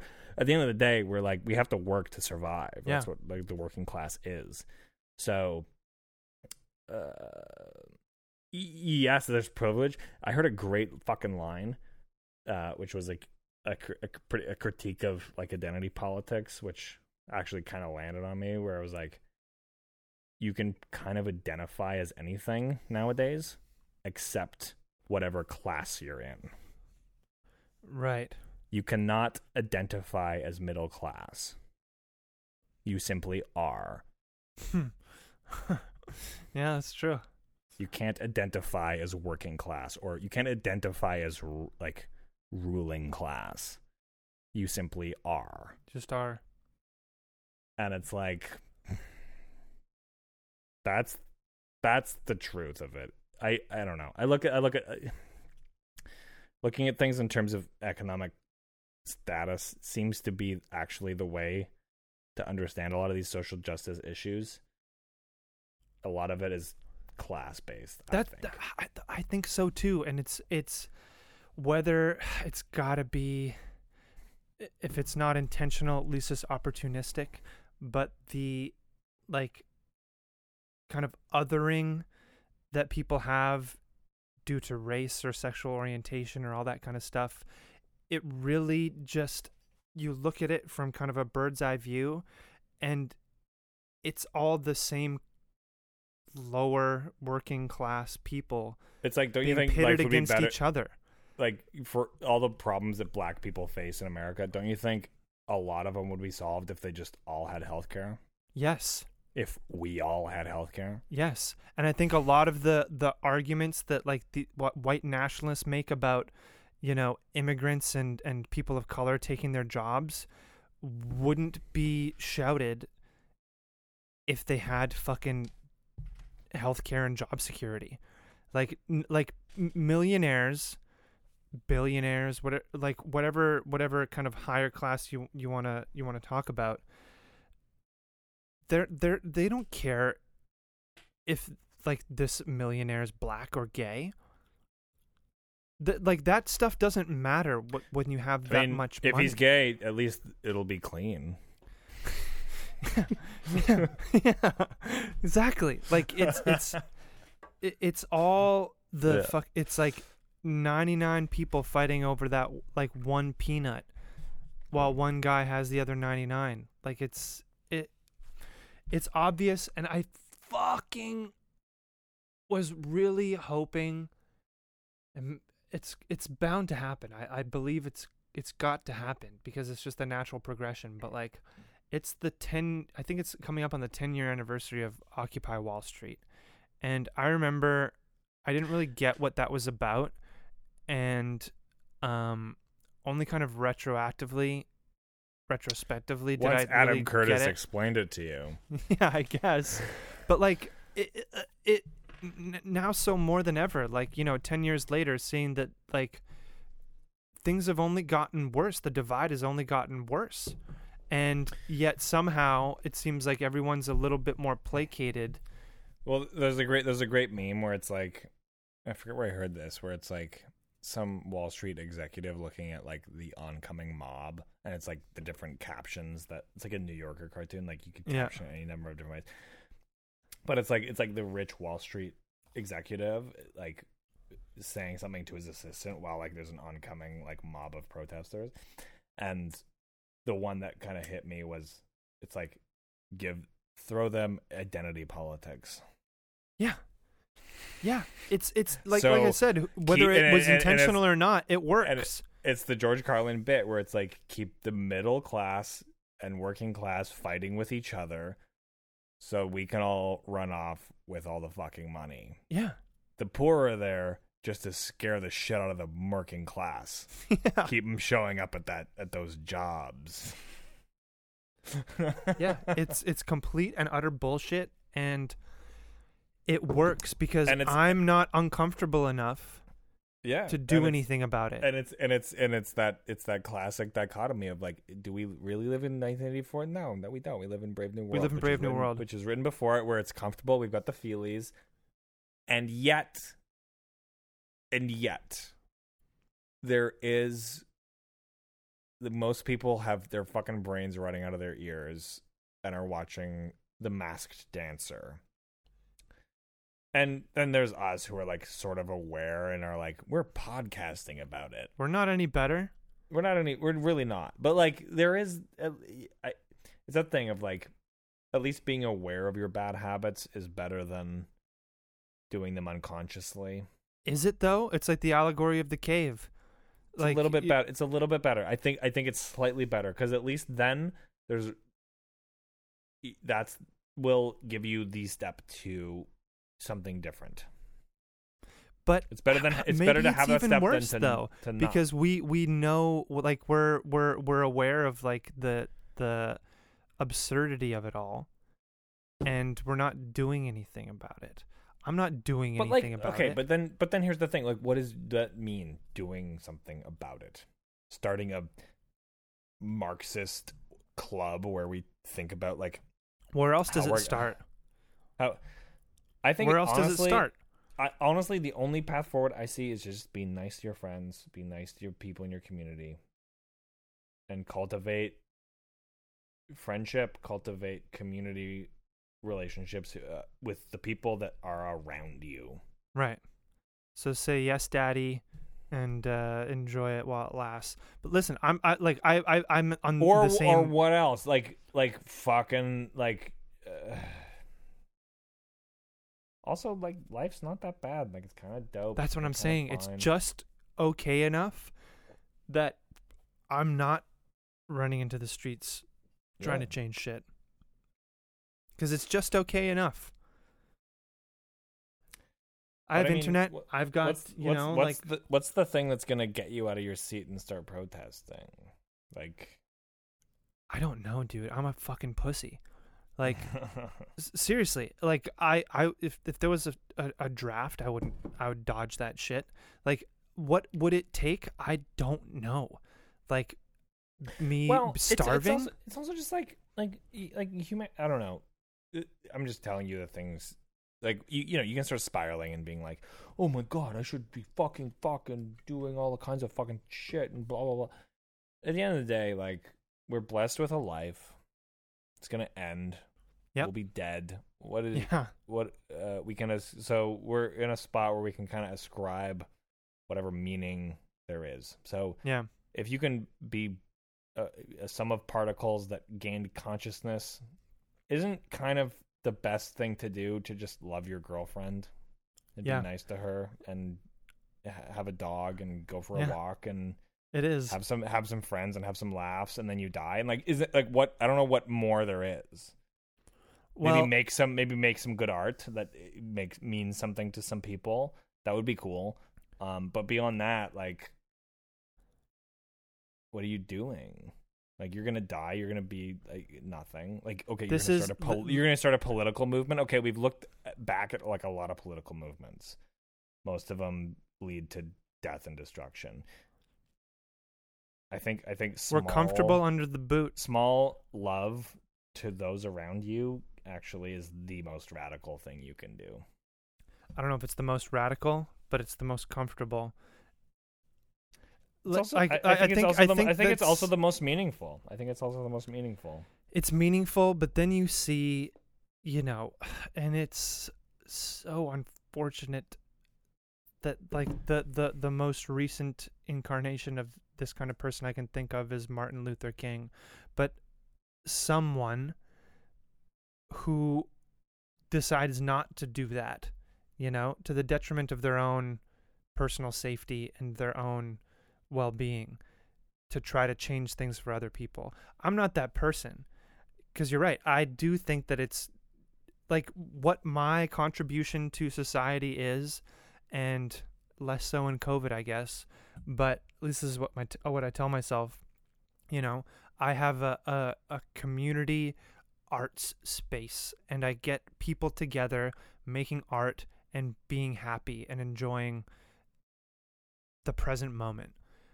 But fuck, man, I like feel like we like and th- I was thinking a lot about the occupy movement lately because it's coming up on the 10 years or maybe it's already happened I don't know but I was talking to Austin about it and like w- the thing that I think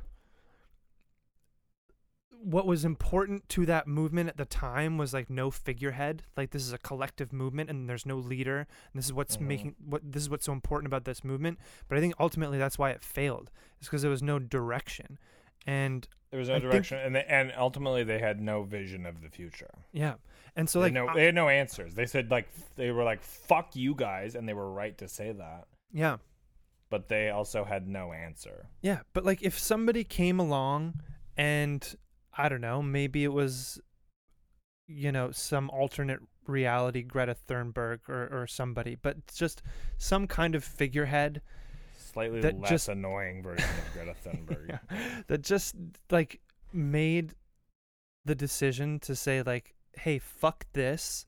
Let's do something about it." I don't know. I think I would probably, you know, try to rally behind that.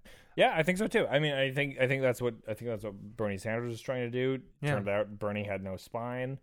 Um, uh, I, I, I, I think I, I look positively towards the future. I think I think there is room for people with ideas to come in and start to ch- change things and move things forward. I have faith. I am weirdly optimistic. yeah, at the same time, I just want to get a cabin in the woods with my friends and live out the rest of my days. At the same time, I'm like- nothing else is happening. I'm like, uh, uh, how am I going to make money and also be happy? That's my central problem in life right now. yeah, Um, part of that seems to be like like podcasting. It used to be some sponsors. it used to be acting. Uh, but like I can't. It really, sounds lately that like- you're not really uh, into that idea anymore. Well. It uh, I okay. Big news. M- me and a buddy just got like fun like serious funding to make a play. Fuck yeah. We got like like G's on G's to like make a out like that. Remember, I, did I tell you about like the Robin Hood show I was gonna do or do I think Talk to me a bit about it. Anyway, we re- we applied for like OAC grant funding. We got money, like we got serious Yeah. money. So we're gonna be doing that. So like that's that's cool. It's like so like I don't know, like that avenue is um there for me. Like I can still like figure out a way to like to I don't know to be to me being an actor doesn't I don't love the audition grind. Like I'll do it and I'll book the things Mhm. I do and like make that money. But at the end of the day, what I want to do is make plays Yeah. and I just got some money to do that, which is awesome. Um, I feel like it's kind of at, least the people that I've talked to that are big into grants. It kind of seems exponential. Like once you start getting some, you Ye- then use those in your future applications, and that can be yeah, and it's like a snowball effect, et cetera, et cetera. But like, I also like have just thought and thought, and I've realized, and especially since COVID hit, I'm like, oh, podcasting is the shit. Yeah, and people make money doing it like it's an actual like the same way like i could like aspire to like make money as an actor in the show business like i might as well throw that energy into podcasting so do it. We're gonna have to start telling people about it. let's do it we're gonna start telling I'm people assuming about you're it talking about our podcast. Well, if you want to it's- start your own, I'll back you. it's my podcast i'm gonna s- I, like i kind of want to start like like five different podcasts Yeah, and just like see what works i think Yeah. ours is like one of them and like i want to keep doing this for sure and Yeah. also like i don't know i want to like sound you out about like what should like what do you want to do with this thing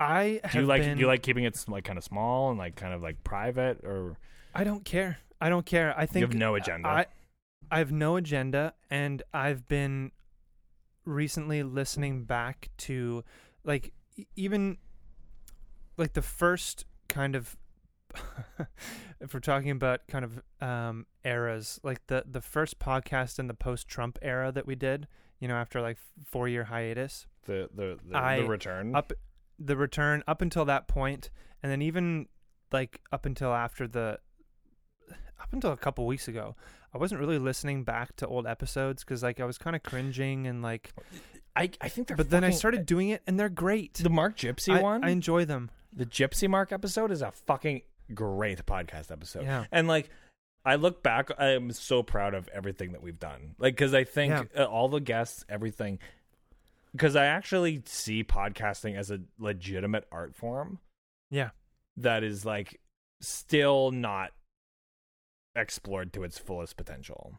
yeah It's like it's like radio, but like even pushed even further. i just wonder how the fuck it gets out there you know? So like we're we're we're i don't know of anyone that became popular from their podcast. I know people who were kind of you know they were at least had some kind of Yeah. clout and started a podcast and then the podcast you know people knew them so they It's listened like, to it's, the like, like a side that became their thing. Yeah. it's like how do you how do you get this out into the world Yeah. I don't know. i don't know i don't know the answer to that I mean, people Um, people do it. Like I I've heard podcasts where I'm like, like uh, like okay, there's like podcasters that I'm like a fan of that like they would go on a show from someone, and then they like the podcast that like their podcast sucks, like the audio is terrible. Uh, like it's not that interesting. Like it's not bad, but it's like not great. Like it's nothing special. And then like I have to like subscribe to their Patreon yeah and it costs five dollars. And I look at their Patreon and I'm like, oh, you like you make like even like two thousand dollars a month doing this? And it's like I don't know. I can't help. if but- anyone is listening can't help- I can't help but please think- email us at ejackpodcast at I- gmail.com I can't help but think it's not that different than like the pornography industry. mm, no it's different because so when when Wait, i okay. started can, we, that can we put a pin in this? And I need to pee, yeah and then we're gonna like go down this road. yes Uh, but you need. Uh, do you need a topic, or can you just just talk about your hair bleaching i'll experience? sure i'll talk about that okay. looking at myself in the little um, mini uh, window here, I'm remarkably bald.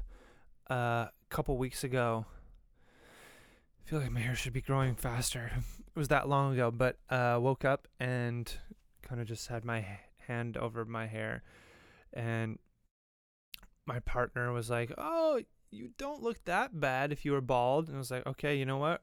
Calling your bluff." Excuse me, and uh, shaved my head all the way down to the grain.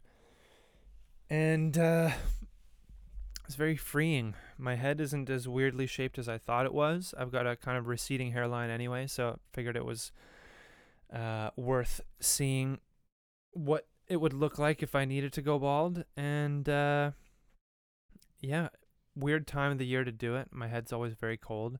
And then cut to last weekend. Uh, I have a friend who's a hairdresser and came up as a joke that uh, we should bleach my hair, and so yeah, I did that. So now I'm kind of rocking the Eminem look.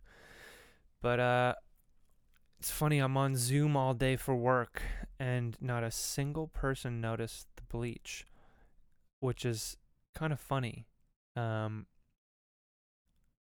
I don't know what that says about me or any of the people who are on Zoom all day. But uh if anything, you can take this as a lesson that nobody gives a shit. If you're worried about going out with cat lint on you or like your shirt's not looking too fly or you don't have makeup on or whatever, it's all in your head. Nobody gives a shit. Everybody is too worried about their own shit to be concerned about what you look like or what you're doing.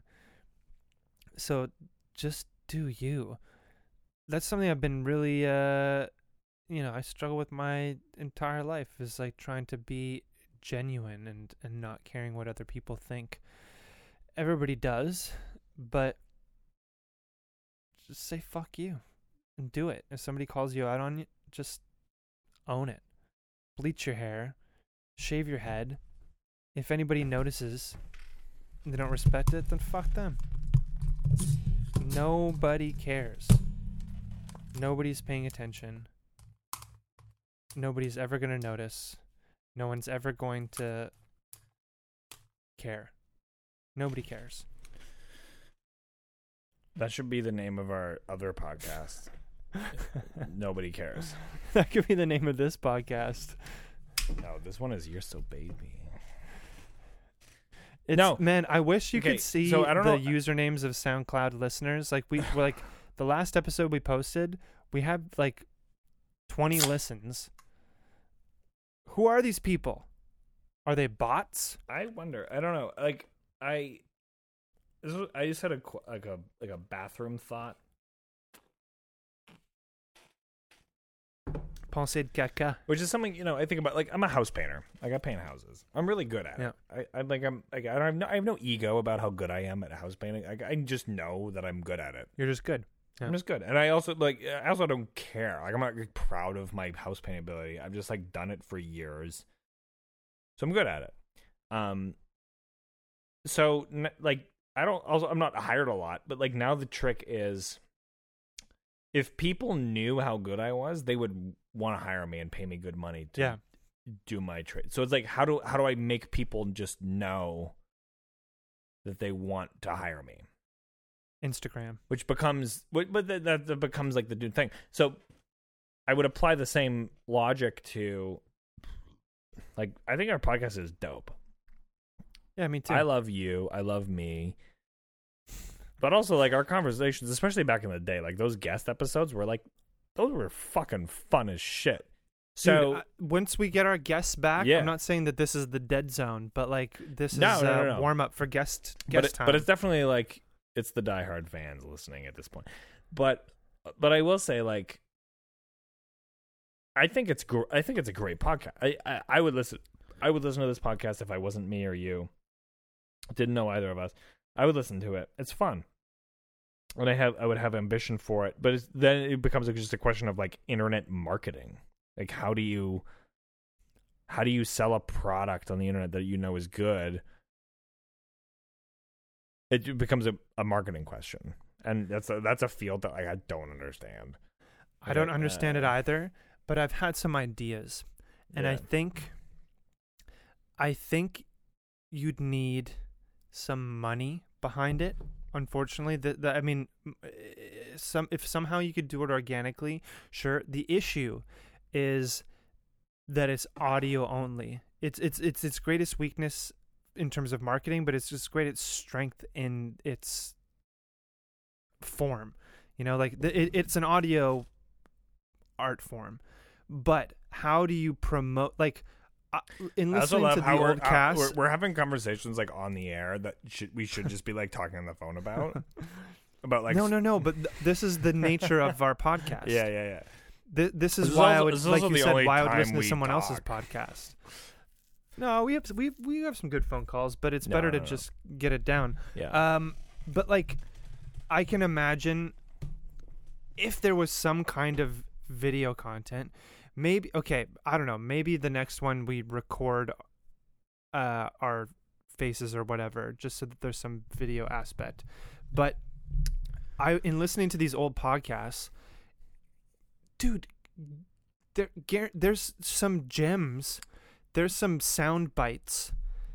Like thirty It's- second bites that are beautiful I would- there's some I would- beautiful shit I would share yeah. I would click on that if I knew what it was. But that's the thing because like I'm with you. The I would uh, listen like, to a podcast idea- like this if I didn't know us, but I don't know where I would find it. And so I'm Yeah. of the mind that like what makes this podcast cool is because nothing exists out there like that. But maybe there's a hundred of them, but just no one know, knows about Yeah. it. They're all in the same state that ours is we in. need to start thinking, thinking strategically we need we need some like semi-famous guests we need to get your brother on i think if your brother was just a guest Yes. and we like did the episode where like we just like got into you and your brother's like family drama we recorded that. and, and so we should just post it and like tag Well, you have the recording. I don't do i Yeah, you recorded it on your Zoom. That was the only No, no, the- no, no. in Toronto. no no no no your brother recorded it on his on his zoom i didn't have Really? a zoom at that point Right.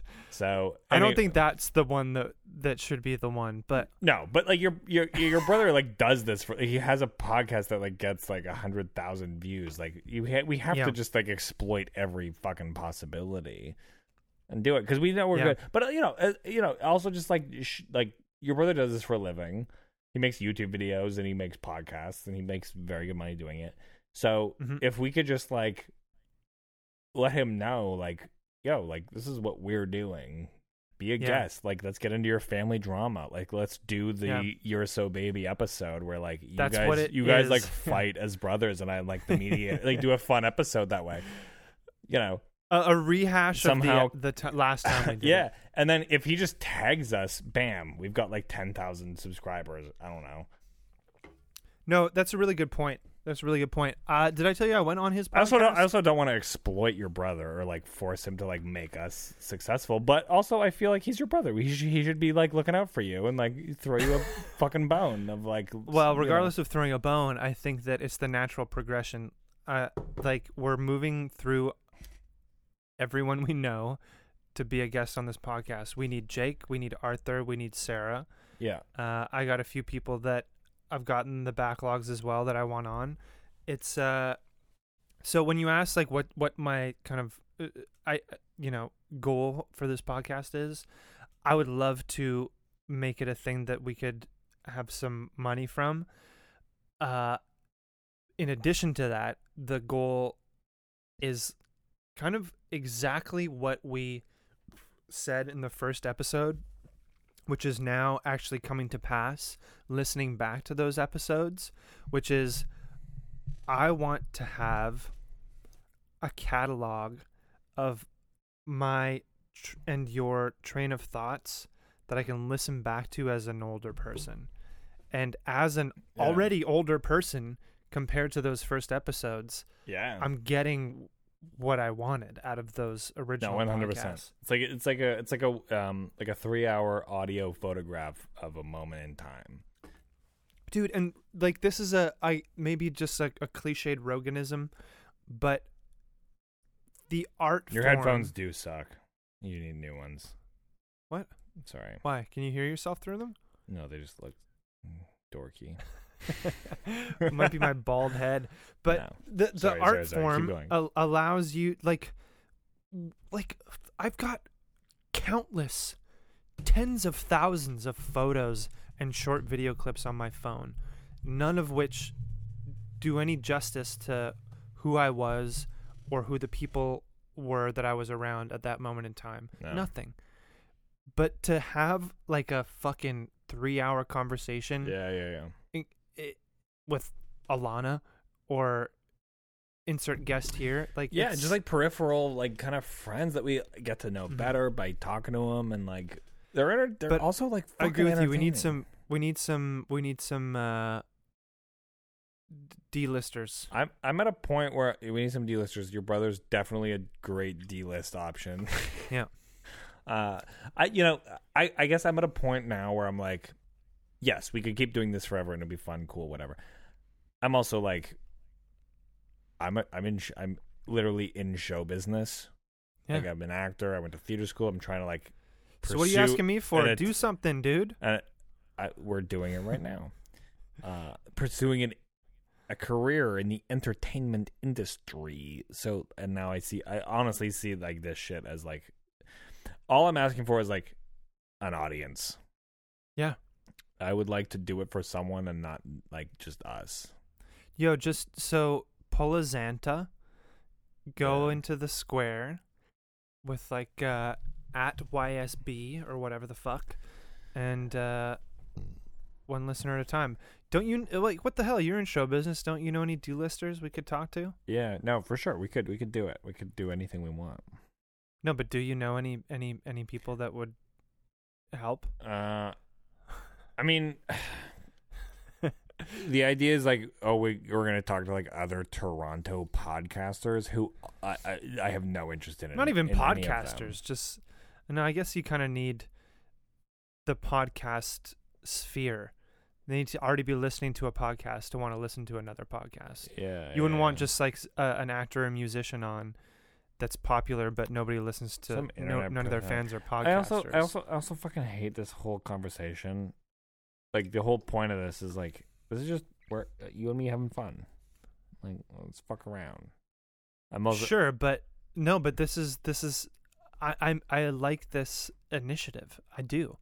Because I like like I was saying before, I was pre I, I was like cr- cringe frozen to even listen to the old episodes because I thought they were a lot worse than they actually are.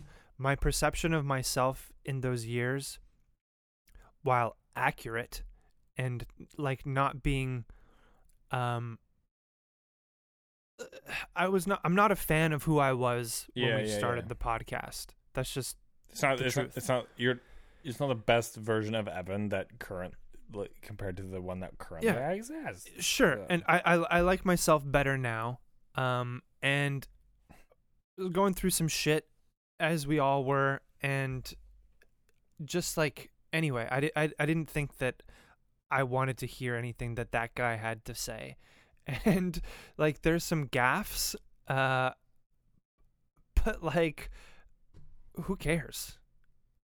Like l- honestly last episode was kind of freeing to be talking about that porn stuff um cuz you know the podcast had always been about literally no there's no reservations. Um, yeah. and to like finally talk about that that was kind of like the last step of like yeah man who the fuck cares? Because like Well- I, i've talked to my partner about this where like if somebody were to see our work and confront us about it in person like we, we had to have this discussion like like it's geoblot whatever like what's going to happen? And you know we came to the conclusion and this is why we still do it which is like you fucking own it you own it and so if somebody came across or listened to you know podcast episode 2 and I said some stupid shit I mean, the last one we did is like you. Uh, so so have you, do you still eat your own cum? And I'm like, I was. That's I was, great I- content. I, was hoping we were starting fresh, but like whatever. Um, and then I was like, so you fuck on camera like for a living? Cool. Uh, it's it's it's no, like but like I'm over it being a secret Well, like who cares like it's a, it's the uh like parallel that I would draw though between the two things where it's like, you know, you you and Sarah like fuck each other, feels good, it's great. What if we filmed it? What if we showed it to people? Oh, it turns out there's a market for that. We're actually like hot people. Oh shit, here's thousands of dollars pouring into our bank account. Listen, there's a parallel. However, the the the no, no, but like, sorry, let me just finish this thought. Where it's like, Yeah. I, I actually think amateur pornography and podcasting in it in its best form are actually like not that different from each other. Where it's like, you know, you and I as friends, like sharing our most intimate uh, shit we would say to each other as friends, and where we have microphones on and we're filming it the Yeah. same way. Like, this is how I fuck my girl. Here, Yeah. you can you can all see yeah, it's not even. This is me fucking. This is me fucking my person I love. yeah, yeah. this is our sex life just like filmed Yeah. uh he- here you go like it's, it's like on a certain level it's like we're just ho- both we're all whores like Yes. just but it's like a different level of it where it's like no, oh, me podcasting and making porn is the same. it's the same it's it's exactly it's, same. exactly the same Yeah. and like you know, However, if the I- if I- unfortunate thing is the search look at- algorithm is different. the search algorithm is different but like also like what you're what you're selling is your your Soul. your, your soul that's Yeah. right that's it yeah, and, that's really it. and and it's not only your soul it's like it's like your person it's not even your soul it's like like because you could say like ooh like i did this painting and like i put my soul into this painting and then someone bought it for 3000 whatever they don't but then they don't actually don't really know anything about you But Mhm. like with podcasting and and porn, it's like it's not only your soul. It's like it's like There's nowhere to hide. It's like it's like it's like you. There's nowhere to hide. There's There- nowhere there's to hide. no it's like you're literally. It's at least like in the way that we're doing it. you kind of you you do a podcast. You kind of know what it's like to talk to us. You watch your guys' porn. You kind of know what it's like to fuck you guys. yeah, yeah, yeah, just- exactly. Like, and it's like the most intimate shit that we usually is usually is private. That like because we're Mhm. weird, we have decided to turn this into like a potential industry or income, or, or not even in, at this point, not even that. Just like let's put it out there because it's fun. Like it's fun. Like Yeah. we, you know, we started this podcast without even any ambition of making any money from it. We just wanted to, Yeah. that we thought it was fun.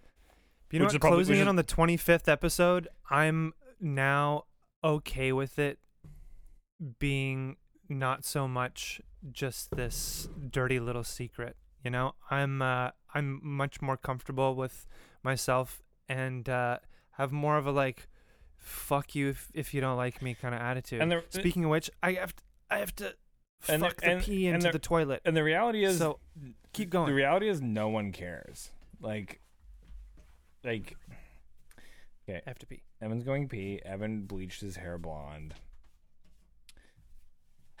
I don't know if it looks good. Like, I don't know. Evan shaved his head, and I was like, "What are you doing? Why did you shave your head? You look like a psychopath." And then, and then his hair started to grow. He's got fast growing hair. He's got, his, you know, his hair started to come back started to grow back a little bit. He's got that like that look when like a guy like shaves his head, like totally bald, and you're like, you look like a psycho. I don't, yeah, I don't want to talk to you. But then it comes back a little bit, and then like you know he's got like you know like maybe a, a half inch, quarter inch of hair, and he kind of looked hot again. He was like, ooh, like you've got like a little bit of hair growth. You, you, it's coming back. It's like you've got like a little something to like frame your face or whatever. And then he dyed it blonde, and I'm like, you had it, you had it going for you. Like, why? It's it's almost like you want. It's I I don't know. I chalk it up to Evan's self-destructive, uh, like phase or uh tendency in life to like. It, I feel like he doesn't want himself to succeed or actually be that attractive because he knows he's hot but he has to like fuck himself up somehow to like and be like kind of lame and like all right you're back i was just like shitting on I'm you. back. i was just shitting on your hair this whole time Yo, it's very yellow. Um, it is made it uh, gray, purple, and it was that for a couple of days, and now remember when you uh, dyed your hair gray to like be a silver fox And you're like, I'm It gonna wasn't dye, to be a silver fox. I'm gonna but dye my hair gray. I'm gonna do a It was cool. I liked it. yeah. I I I, I admire I admire didn't? your hair adventures. Yeah, you didn't like it. No, I don't like anything you do with your hair. Apparently, I think you have great hair. Uh, You have amazing hair, and then you you shave it off, and then you dye it blonde, and I don't know. Listen, why. it's because I'm I I I am. Uh, You're like I have a 'cause I'm girlfriend. I can, insecure. I can do whatever I want. well, I think the first grade that I did, I didn't have a girlfriend. Uh, who fucking knows? Who cares? I mean, I don't think. uh, I honestly don't think that's what it's about. when I met you, it was you had a, a fro. I, I I have a fro to this day. Check it out. Mm. It's back. I am. But when I met you, it was, it was it was like, carrot top length.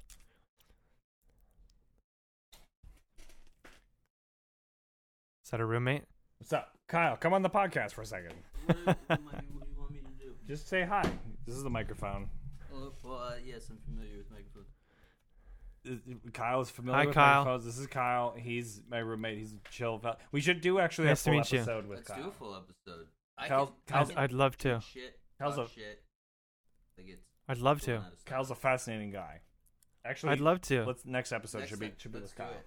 It'll also be a chance Deal. for like Kyle and me to like get to know each other. Yeah, that'll be fun. Yeah. Kyle also Sick. has he has a Scarlett sound. He's a musician. He's an audio guy. He's he's he's all over it. Does he have a mic? Uh, you got a mic? Yeah, I got a mic. He's got a mic. I got a mic. Oh my god. Okay, then hell Yeah. yeah. Let's do it. All right, let's do it. Th- That can be our Oh my next God, guest. Then we can do finally it in a the same. guest. We can do it in the same room and stuff. Yes. Yes. Okay, that sounds great. Yeah. How did you meet Kyle? Uh, s- like fucking sublet. Uh, find a Kijiji? roommate. Kijiji, I guess. Like, yeah.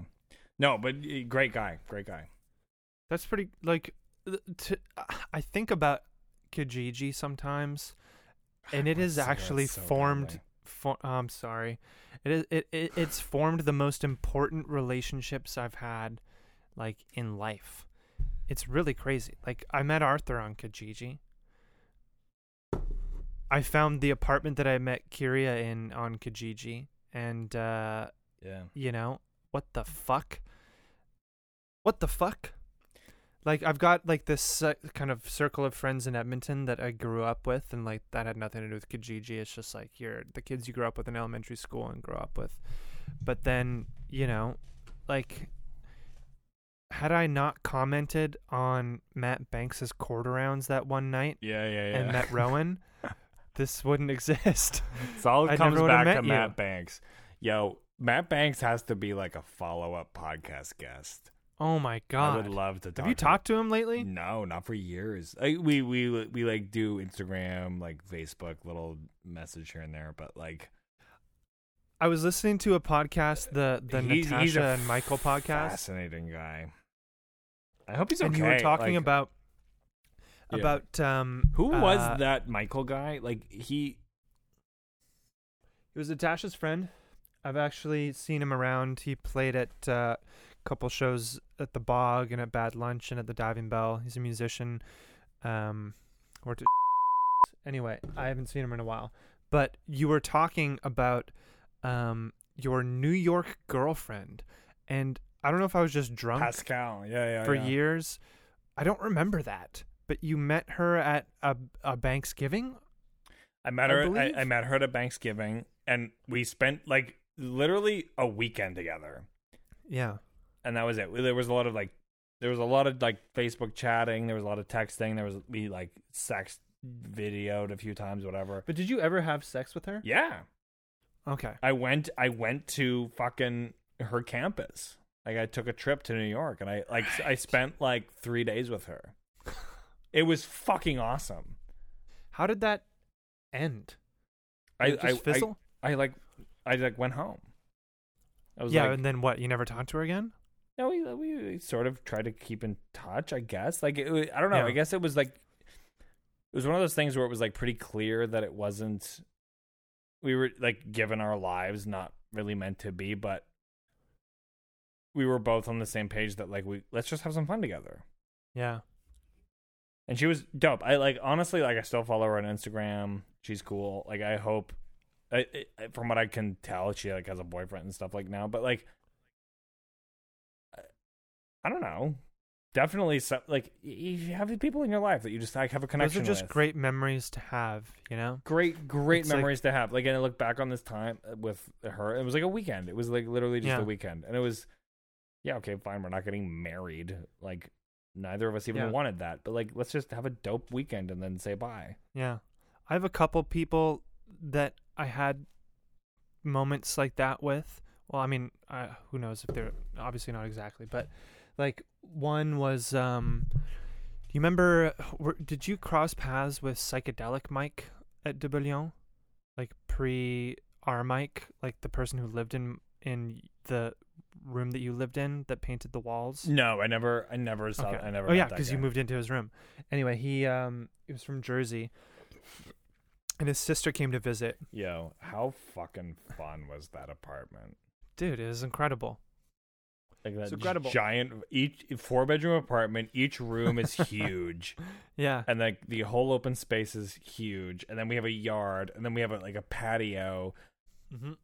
Yeah, that was a great to party in. like. Big enough, like somehow soundproof enough for everybody to fuck in, and nobody cared. Is that It is was, that uh, whole scene just like not like such an amazing thing, like memory Dude, to look I- back on? Like, yes, of course. I I like I don't want that now, but like at, and, and at the time you're like ah uh, it is what it is. But like looking No, like, I loved it. weirdly Uh, looking second back it. it's like it's like such it was like a dope time. Yeah yeah of course No, we don't want that now but like at the time for what it was it was like fucking awesome. Yeah, it was the best, and I miss it not in like a I wish I was there now kind of way, but in a like I'm so I re- happy to have like a- those memories like kind I, of way. I remember it fondly yeah but so this um his sister uh came through and uh we just had this like very um kind of intense connection and we ended up like she was only there for a weekend it's the same kind of thing. Just fucked for a couple days took her to the bus station you know we were like sending each other songs on facebook for a while and then like you know now she's engaged. Um and like yeah there's another one from alberta where like i met her at a party and like she came over. I feel like i shouldn't feel bad because like it's like 15 years later but like met her at a party she came over we fucked. She came over another time and uh we were just we fucked. And um i remember did you I- fuck? Yeah, we did. And I was like, sh- she was leaving, and I was saying goodbye to her, like in the doorway. But I had like six roommates at the time, and they were all like just sitting watching TV in the living room, and the and the front door was in the same kind of room. And like, I was, I guess not embarrassed, but like I wasn't really sure how to kind of send off that experience like it was a private thing and like all my roommates knew it was just like oh he's got this girl over like Yeah, anyway yeah, so like i could tell that she wanted like we just fucked and like we're having like a very passionate like we're intense. In the throes and, we're like um, can we just go to the other room right now? Well and she was saying goodbye and like i could tell she like was like expecting some kind of kiss goodbye or hug or whatever and i was just kind of like bye. And um yeah she never came back again. But like you know we still follow each other on instagram and stuff and she's married now and it's like it's it's interesting. She's like liked my posts and stuff. I'm like so wonder just what she an- she you thinks had an about awkward that. goodbye where like you like didn't give it the weight that it needed and then yeah but and like who cares now but Yeah. it's interesting to think like you know there's still this strange internet connection that we have like i see her posts with her and her husband and she sees like posts of my dog that she likes and stuff and it's like i wonder was what her I- I- memory of that is I've been thinking about that. I just just like how like weird social media is, and like not an original. Thought dude i love it Not an original thought, but just like the the whole thing of like um like now I weirdly keep tabs on like certain people who mean nothing to me. Like uh, my I was telling uh my girl earlier like it's like there's this girl that I like, I follow and like the only reason I follow her is because I think she's kind of attractive. But she was Yeah. just my neighbor and who like gave me her Instagram and I followed her. And Yeah. then like through following her, I kind of learned that she's like a lesbian, and like there's no Right. chance of anything. But like I also like f- keep up with her and like see what she's But doing. it's probably because she posts a lot, right? She did. She posts a fair bit, and like, I don't know, not more than like any other people that I know, really. But like, but it, also like we've met like three times. Like she was my neighbor, and it's like, I have no reason to like. The only reason she exists you. though is because she posts, and this is something that I've discovered yeah. and um, been very like stoked on in the last month, maybe. Mhm. Is like in this COVID thing. Like even pre-COVID, I wasn't like an Instagram person or like I didn't like post Facebook or whatever. And um, one day I just decided to post an Instagram story, like as a joke, and a bunch of people who I had, hadn't talked to in years that just happened to follow me on Instagram, like Yeah. commented, and it's like, holy fuck. I think it was like this void, uh, like this dearth of actual human connection that I've been missing because of COVID was being filled through Instagram. That I was like, oh my god, I I, I need this feeling. Yeah, well, and so I just kept doing it. It was like, holy shit. Well, I'll tell you. I It's think like I I, feel, I feel exist like I feel like I feel like COVID has been like the real instigator of this, but like I feel like it's kind of been the trend anyway, which is for most people to become very insular. And Yeah. a lot of times it's like, ooh, I'm coupled up, and so like this is my life, and I live with my partner, and like that's kind of our life. Okay, we might see the odd person for a dinner party here and there, but like at the end of the day, like we just spend day in day out with each other Yeah. and i i think then covid just like slapped that down even harder where it's like everyone's a lot more isolated you know and you know it took it took me going through this breakup and i hate this i hate this I, i'm a, I honestly like I, I hate to say this like i honestly feel like genuine shame around this but like it took going through like a fucked up relationship situation and then breakup to like reach out to my friends like Mm. like going through the fucked up thing that I went through, like I re like made me like reach out to you and reach out to Arlen and like reach out to these Yeah. people that like who I need. Like I uh, I was in a moment where like I actually needed people like you who were like Yeah. people I who I know love me and I want the best for me, but are also objective and also can like just give me their perspective. But uh, you know, on the other hand, are like people who I haven't connected with in a long time, and I, I, like, I weirdly kind of felt shitty about it. I'm like, I haven't talked to fucking Arlen in forever. I've talked to you in forever, and I'm like, actually, like the one beautiful thing about going through this breakup is like it kind of reconnected me with like all my best friends. Yeah. Well, it reminds you who actually gives a shit about you. It reminds you who gives a shit about you, but it's also like, yeah, we don't. We, why don't we talk every day? Like you give me like these are people who like don't give a shit what the fuck I do, or like they don't even care that we don't talk. Like it doesn't matter. Like we're not like like you know we don't. It's not that we don't care, but it's like, just like it's like it's also like you're not mad at me that we haven't like talked in a while or whatever. Th- and that's what's important. I think that's what is Yeah. the the mark of a, a true friend. and Arlen's like, not mad at me, and like Jake's not Yeah. mad at me, but like all these people were there when I needed them. Yeah, and there's there's people, and I've I've had these people where they will actually, you know, upon some kind of reconnection, will give you shit about not having talked in a while. Right. It's like, well, fuck you. Like, we're like, you haven't talked to me in a while. Like, yeah. the the best friends that I have on the planet um are you know the there's a few people in Montreal there's you and then there's a few people in Edmonton that it's the same kind of thing where I can I can go a year without seeing or Yeah. talking to them and when I do it's not hey what the heck you know why Where haven't have we you ta-" it's been? like you're just it's like it's like I'm right excited. I'm excited to talk to you. Like here we are again. Yeah, exactly. And like, and yeah, and like you know, I I I, I honestly don't feel like guilty. I don't think I've done anything wrong. Blah blah blah. But like it, it is it is it is um.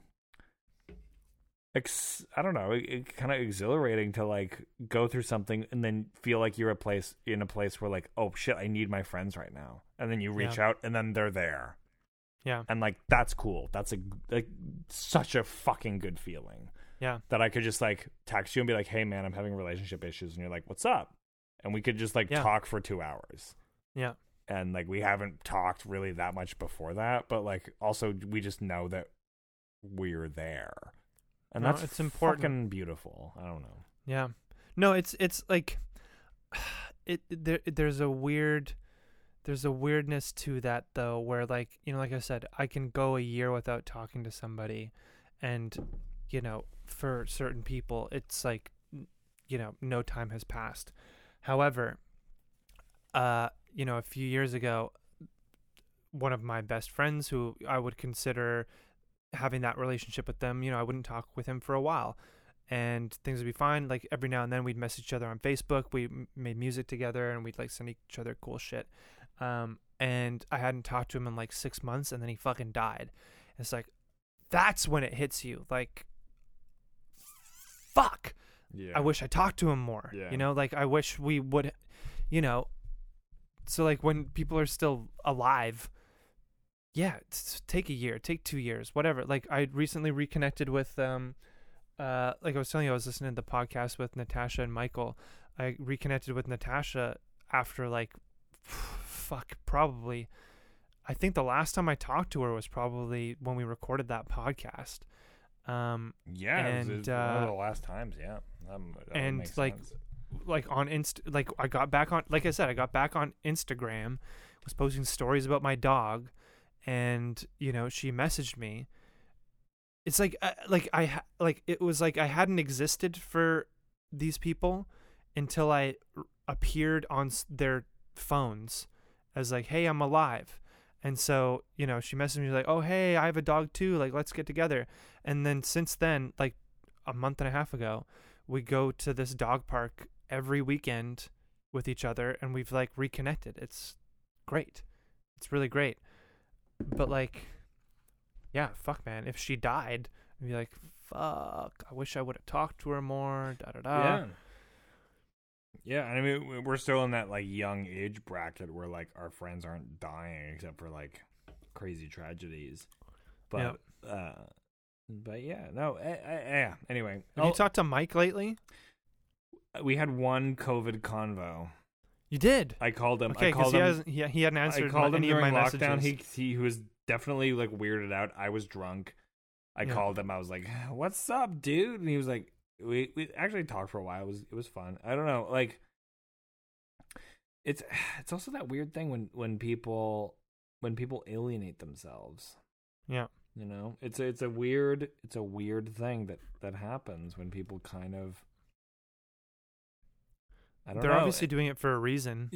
Yeah and like and like the thing about like friendship and all this and that it's like you you can't it like the beauty of it is that you can't force it Yeah. you know if you and if you and i just like if the natural thing for, was for us to like just lose touch that's what would happen and it wouldn't neither of us should feel any guilt around that but Yeah.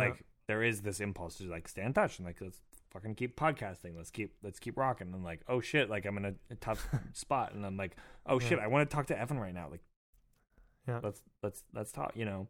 Um but after a certain amount of time passes you realize like oh this person like meant something to me at a certain time. And like maybe it's time to let them go. Like Yeah. and it, it's not it's not It's It- the it always- only like real real Can I- kind of I- like uh, can i tell you Yeah. my my definition of friendship yes. and see if you agree. I this is not original. It's some I heard this on a podcast or something. Uh, someone told me, or some I heard this from somewhere. Uh, a friend is someone who, if you were like, "Hey, I'm gonna go buy pants," do you, do you want to come? They would be like either no or yes, but it wouldn't be a weird question. right. yeah. Yeah. Yeah. Either they're busy or they would be like, "Sure." Mm-hmm. See, I, I, I get that for friends. I no, See, I like- I- I have multiple tiers because I do have uh, some tiers of friends where I would It ask would, it would it would be weird if you asked and it them. would be weird. Yeah. It would be weird. but you would I'd still, still consider you would myself count friends with things. Okay, but I guess I guess it's just like a certain a certain class of like I get, I get, I don't know. Like, I would, if you know, if I lived in Montreal and like we were hanging out, uh, and I'm like, uh, like I, you know, you had your spot with Sarah, and I had my spot, and I'd be like, I'm, I'm not doing anything. Uh, what's Evan doing? Uh, it's Saturday. Evan, uh, I'm, I'm in your, I'm, I'm going to the shop like near your house. Do you- I'm, I'm gonna get some pants. Like, do you want to come? Obviously. And you'd be like, yeah, for sure. yeah, Let's- of let's- course. let's come, let's hang out. And like, yeah. you know. But like, I No, feel I, like I I love that shit. I feel like um even the people that like you might not be in that position to ask that question, there is a degree where it's like, okay, you might have a connection, but like, wh- when I define that like this type of friend, it's like someone you just kick it with. Yeah.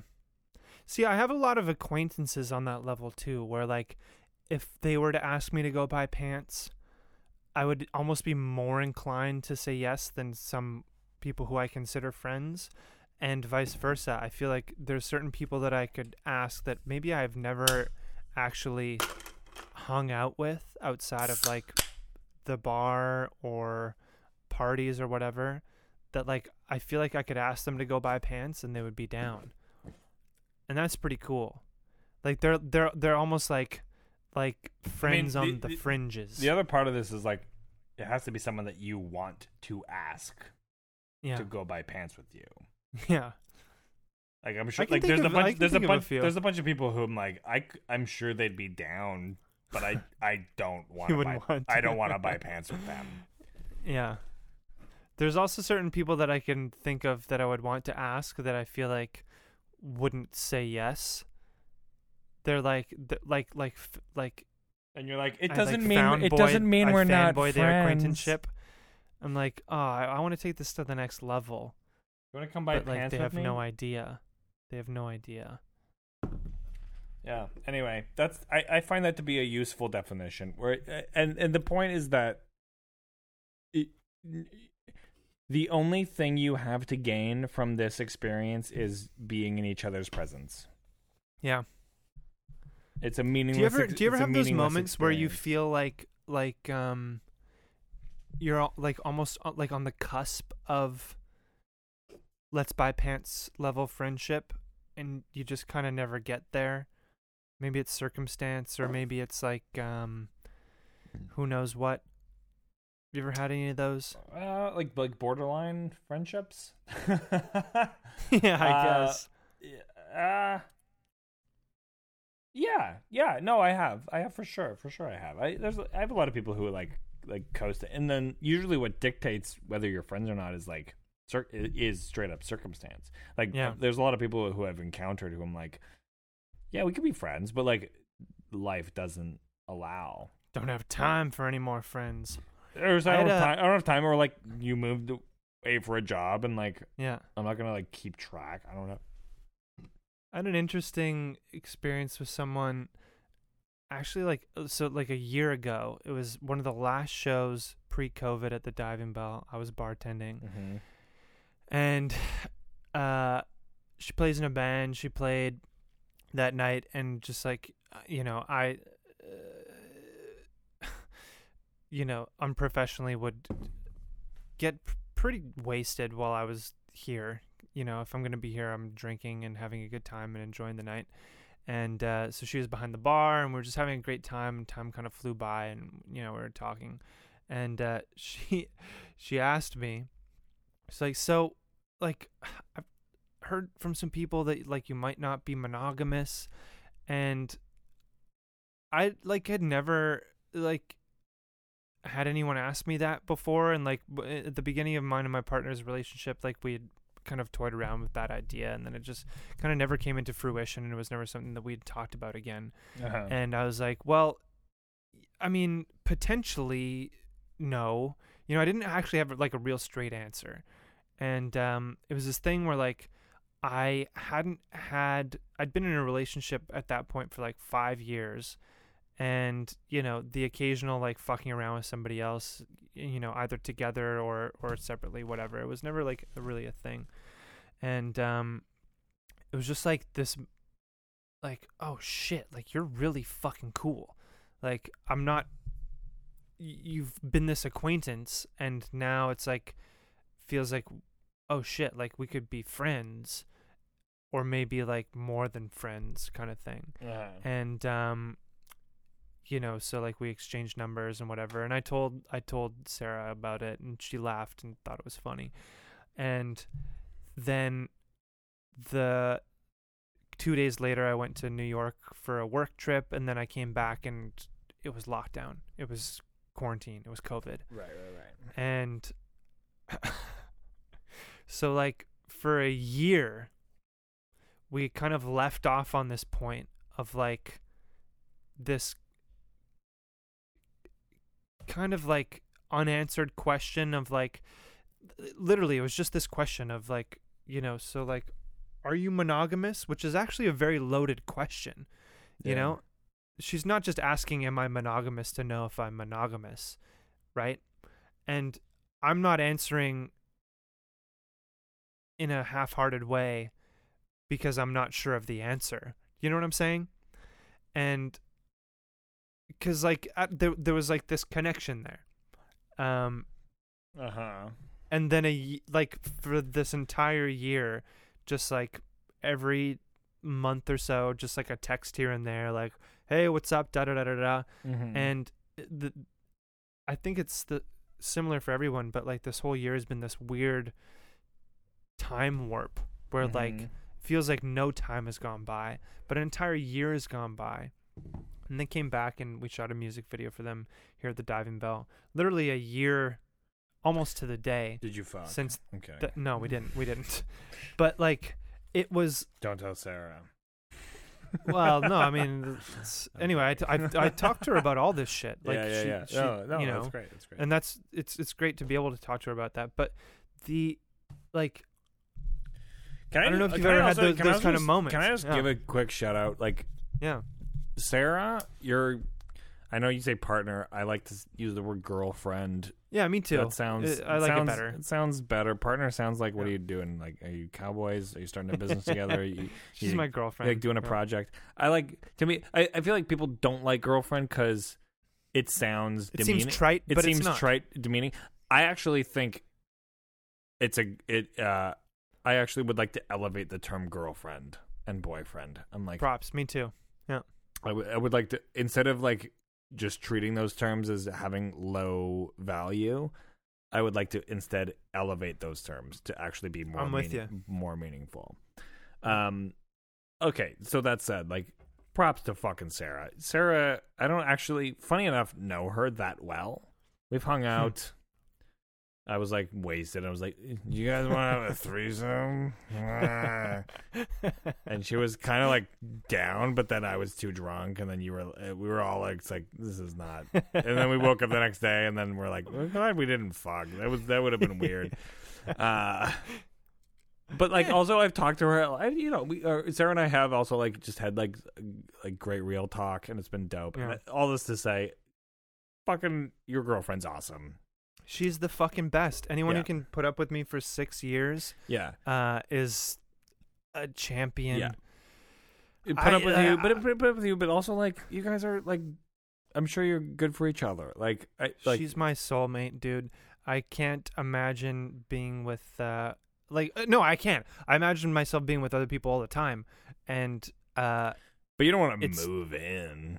You want to give up what you no have. it's not it, n- It's well, like, no oh, I exactly. I might, it's not like have a, some oh fun there's somewhere. something better out there it's just I might have uh, some fun to somewhere, be able but like, to have yeah. you know you, uh, speaking to somebody who's who's like a like a kind life of navigated the open Yeah. relationship um field more successfully than I ever could have despite my many attempts um to be able to like I said to, to like have this kind of poignant moment with this acquaintance stranger kind of potential friend interest and be able to talk to Sarah about it and not feel shame or Yeah. you know fear um in just, a be, just to be just to be honest It's about great. it. Just like like I don't know, like and this I think is probably common for a lot of people who like pursue op- quote unquote open relationships. It's like you go through this whole thing and you realize like, oh, I actually don't want to fuck a bunch of people. I don't want to have a bunch of different relationships. That actually is shitty. But yeah. the the thing that you can take away from that is oh l- can I be in a relationship and have a partnership with someone where what we have is like total transparency Yeah. and honesty and I can actually be Yeah. open open with you about like ooh I thought this chick was hot I wanted to fuck her oh we like were flirting it was crazy whatever let me fill you let me fill you in because like y- you should know like I want to tell you you're my but like fucking romantic buddy like Yeah. if I'm going to tell anybody, like, let me tell you the fucking details about this, like, my, what my feelings were. Like, let me tell you. It's so important. but like- and but it's like the, the basis the- of a good relationship. The cliche is is that like, oh, you don't talk to your wife or you don't talk to your husband about this, this, this, and that, and it's like, that's that's very old fashioned. And It's old fashioned and it's like it's fucking depressing, man. I mean, Like- it, it works when all you really need to do is like make a family survive. Like, cool, fine. Like, you don't need to know about your husband's inner thoughts. You both just Yeah. need to like do the labor in order to make like this family survive. Fine, but in this day and age, when no one's fucking having kids, it's it is mostly about our own personal feelings. Like, if you're Yeah. gonna start a partnership, yeah, you got to be honest about shit. You got to like say the shit that you don't think you should say. Like, Yeah. and just like if Otherwise, what's the point? Otherwise What's the, otherwise what- fucking point? Exactly. That's the thing. Otherwise, what's the fucking point? And you know, that's where I got with my other relationship, where I was like, I feel like there's a lot of shit I'm not saying. and despite it being, I mean, don't don't say anything you don't want to say. But that that's what's interesting is, dis like, objectively, you know, there like, m- I, I'm I'm part of this crew that that believes in the idea of open relationships. Um, but like, despite being in one, you can still have that feeling. You know, Yeah. even if you're you're like it's it, your relationship is that's the- open to be able to have and that, and that's the thing. Even if even if you're monogamous, you can be like, oh, I really wanted to fuck. I, we were talking. I really wanted to fuck. yeah, I didn't because we're monogamous. But like, let's Yeah. talk about it. Let's let's be open about it. You know, and it's it's a you know I, I I'm in a- I'm in a stage now where we're like you know I'm navigating this new relationship are you gonna or is uh, you met in the context of in the context of it, relationships? and we, and we both and we and we that? and we both did like when we started dating. I was in an open relationship, and she was in another relationship that was also open. And then Have you talked about the plan? Yeah, yeah, yeah. No, we for, we for sure have. Um. uh, Yeah, I mean it's weird. It's kind of weird to talk about. It still feels very private. Um, Right. But I will say, like,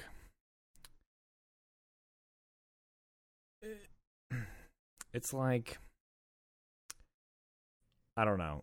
We've been just very clear that, in a way that I haven't been clear. I, I, I, I for in my experience, uh, that all right, if one of us wants to have an experience with someone else or something comes along that like feels fun and cool, we're not gonna pretend to pretend that doesn't exist and also not cut ourselves off from something like that.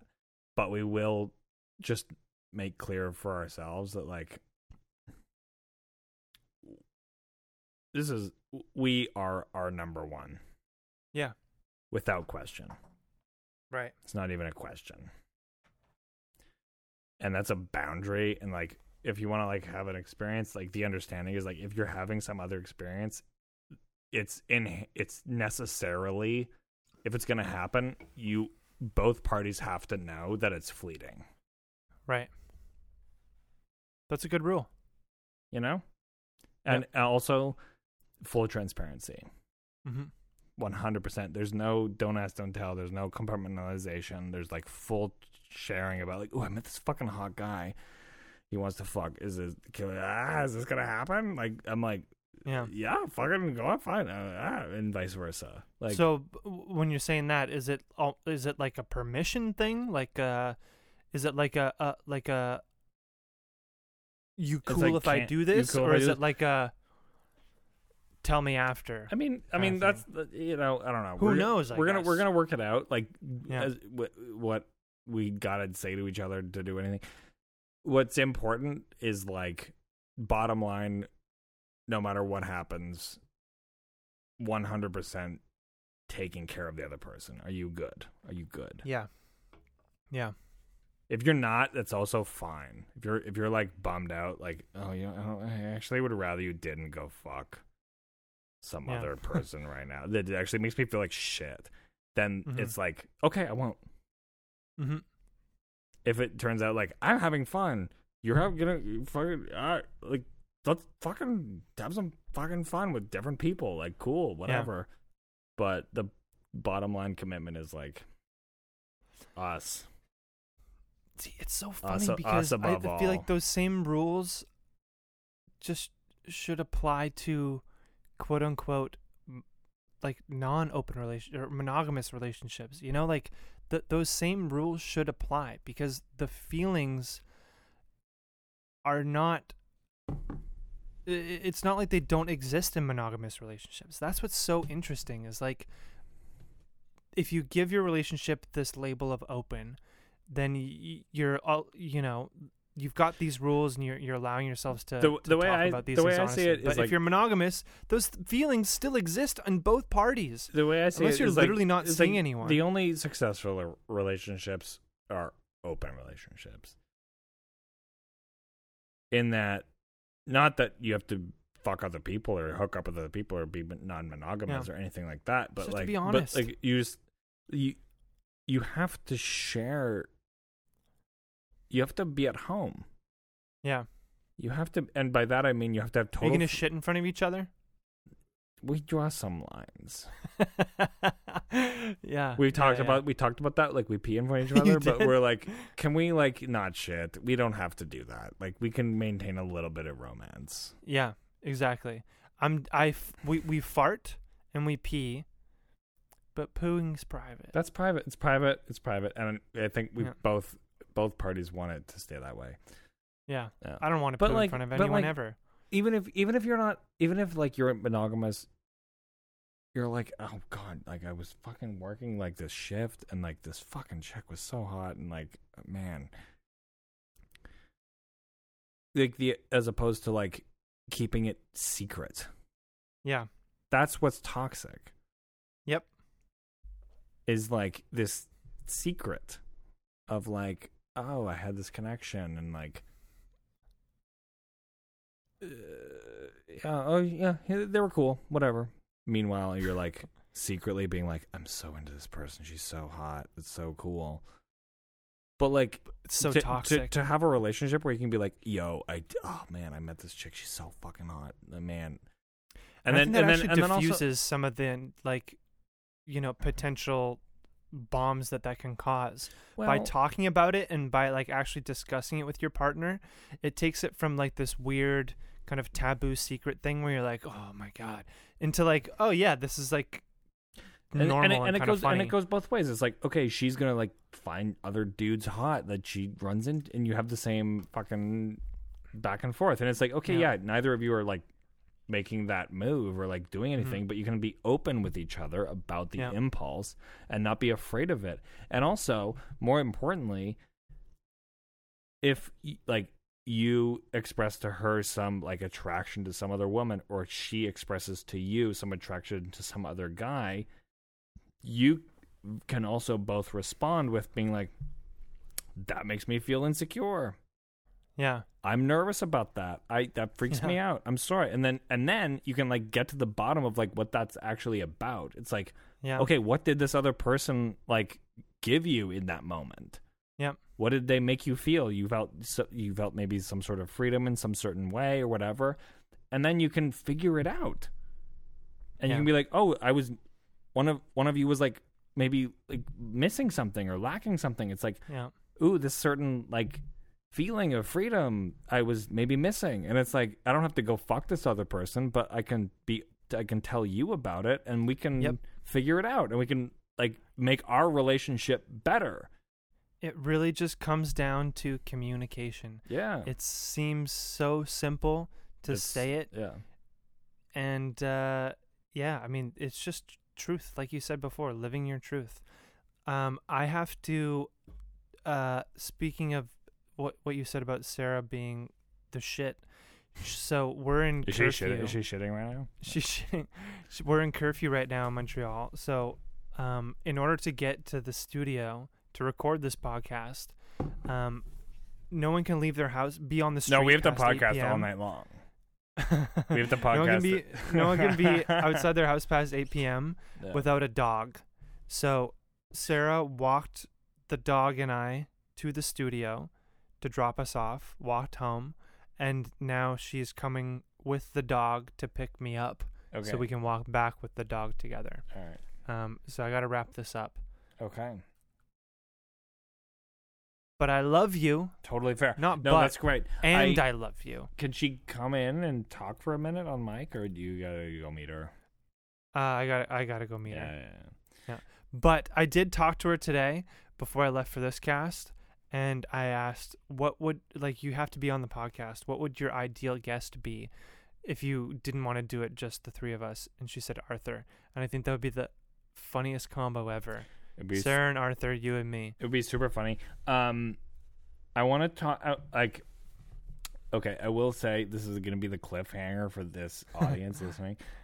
Uh, I do want to talk to you about the pornography industry Deal. as someone who's like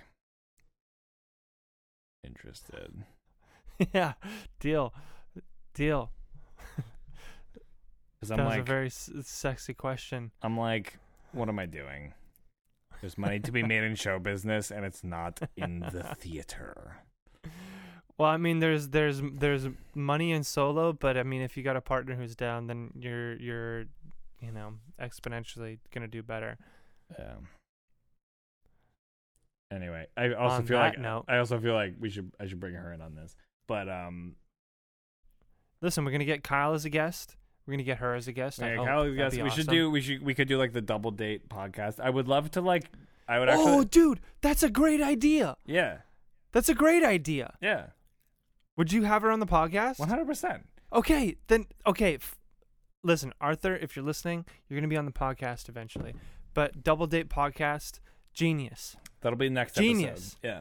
Okay, genius. Listen, I gotta I gotta go because she's gonna be at the door very soon. Should that be the next episode? Yes, yes, yes, yes. All right, double date. It'll be great. It'll be fucking. it'll be fucking awesome. She's okay, Okay. Great. great. amazing. Yeah. Listen, I love you. I also have to tell you. You mean the world to me? I also have Yeah. to tell you, like, she's like watched your porn. Cool. Yeah. Well, we can talk about it. We'll t- and that's what I want to get into, and like also to the point where like we're curious about it. So like that'll be the whole jumping off point. Awesome. Yeah. Yeah, th- this is great. This is great. It's a whole new world for me to be talking about this shit. So I'm I'm Yeah. I'm happy. All right. A little nervous, but happy. Yeah. All right. all love right. you very much. I love you so much. Uh, give my love to Sarah. Please give her We'll a do. big. Uh, I'll give her a big fuck for throat- you. Throat fuck for me, and uh, uh, I love you, dude. Love so- you. I love you, dude, man. love you, love you, uh, love you, love you, love you. Talk to you very soon. All right. Bye, man. Bye. Bye.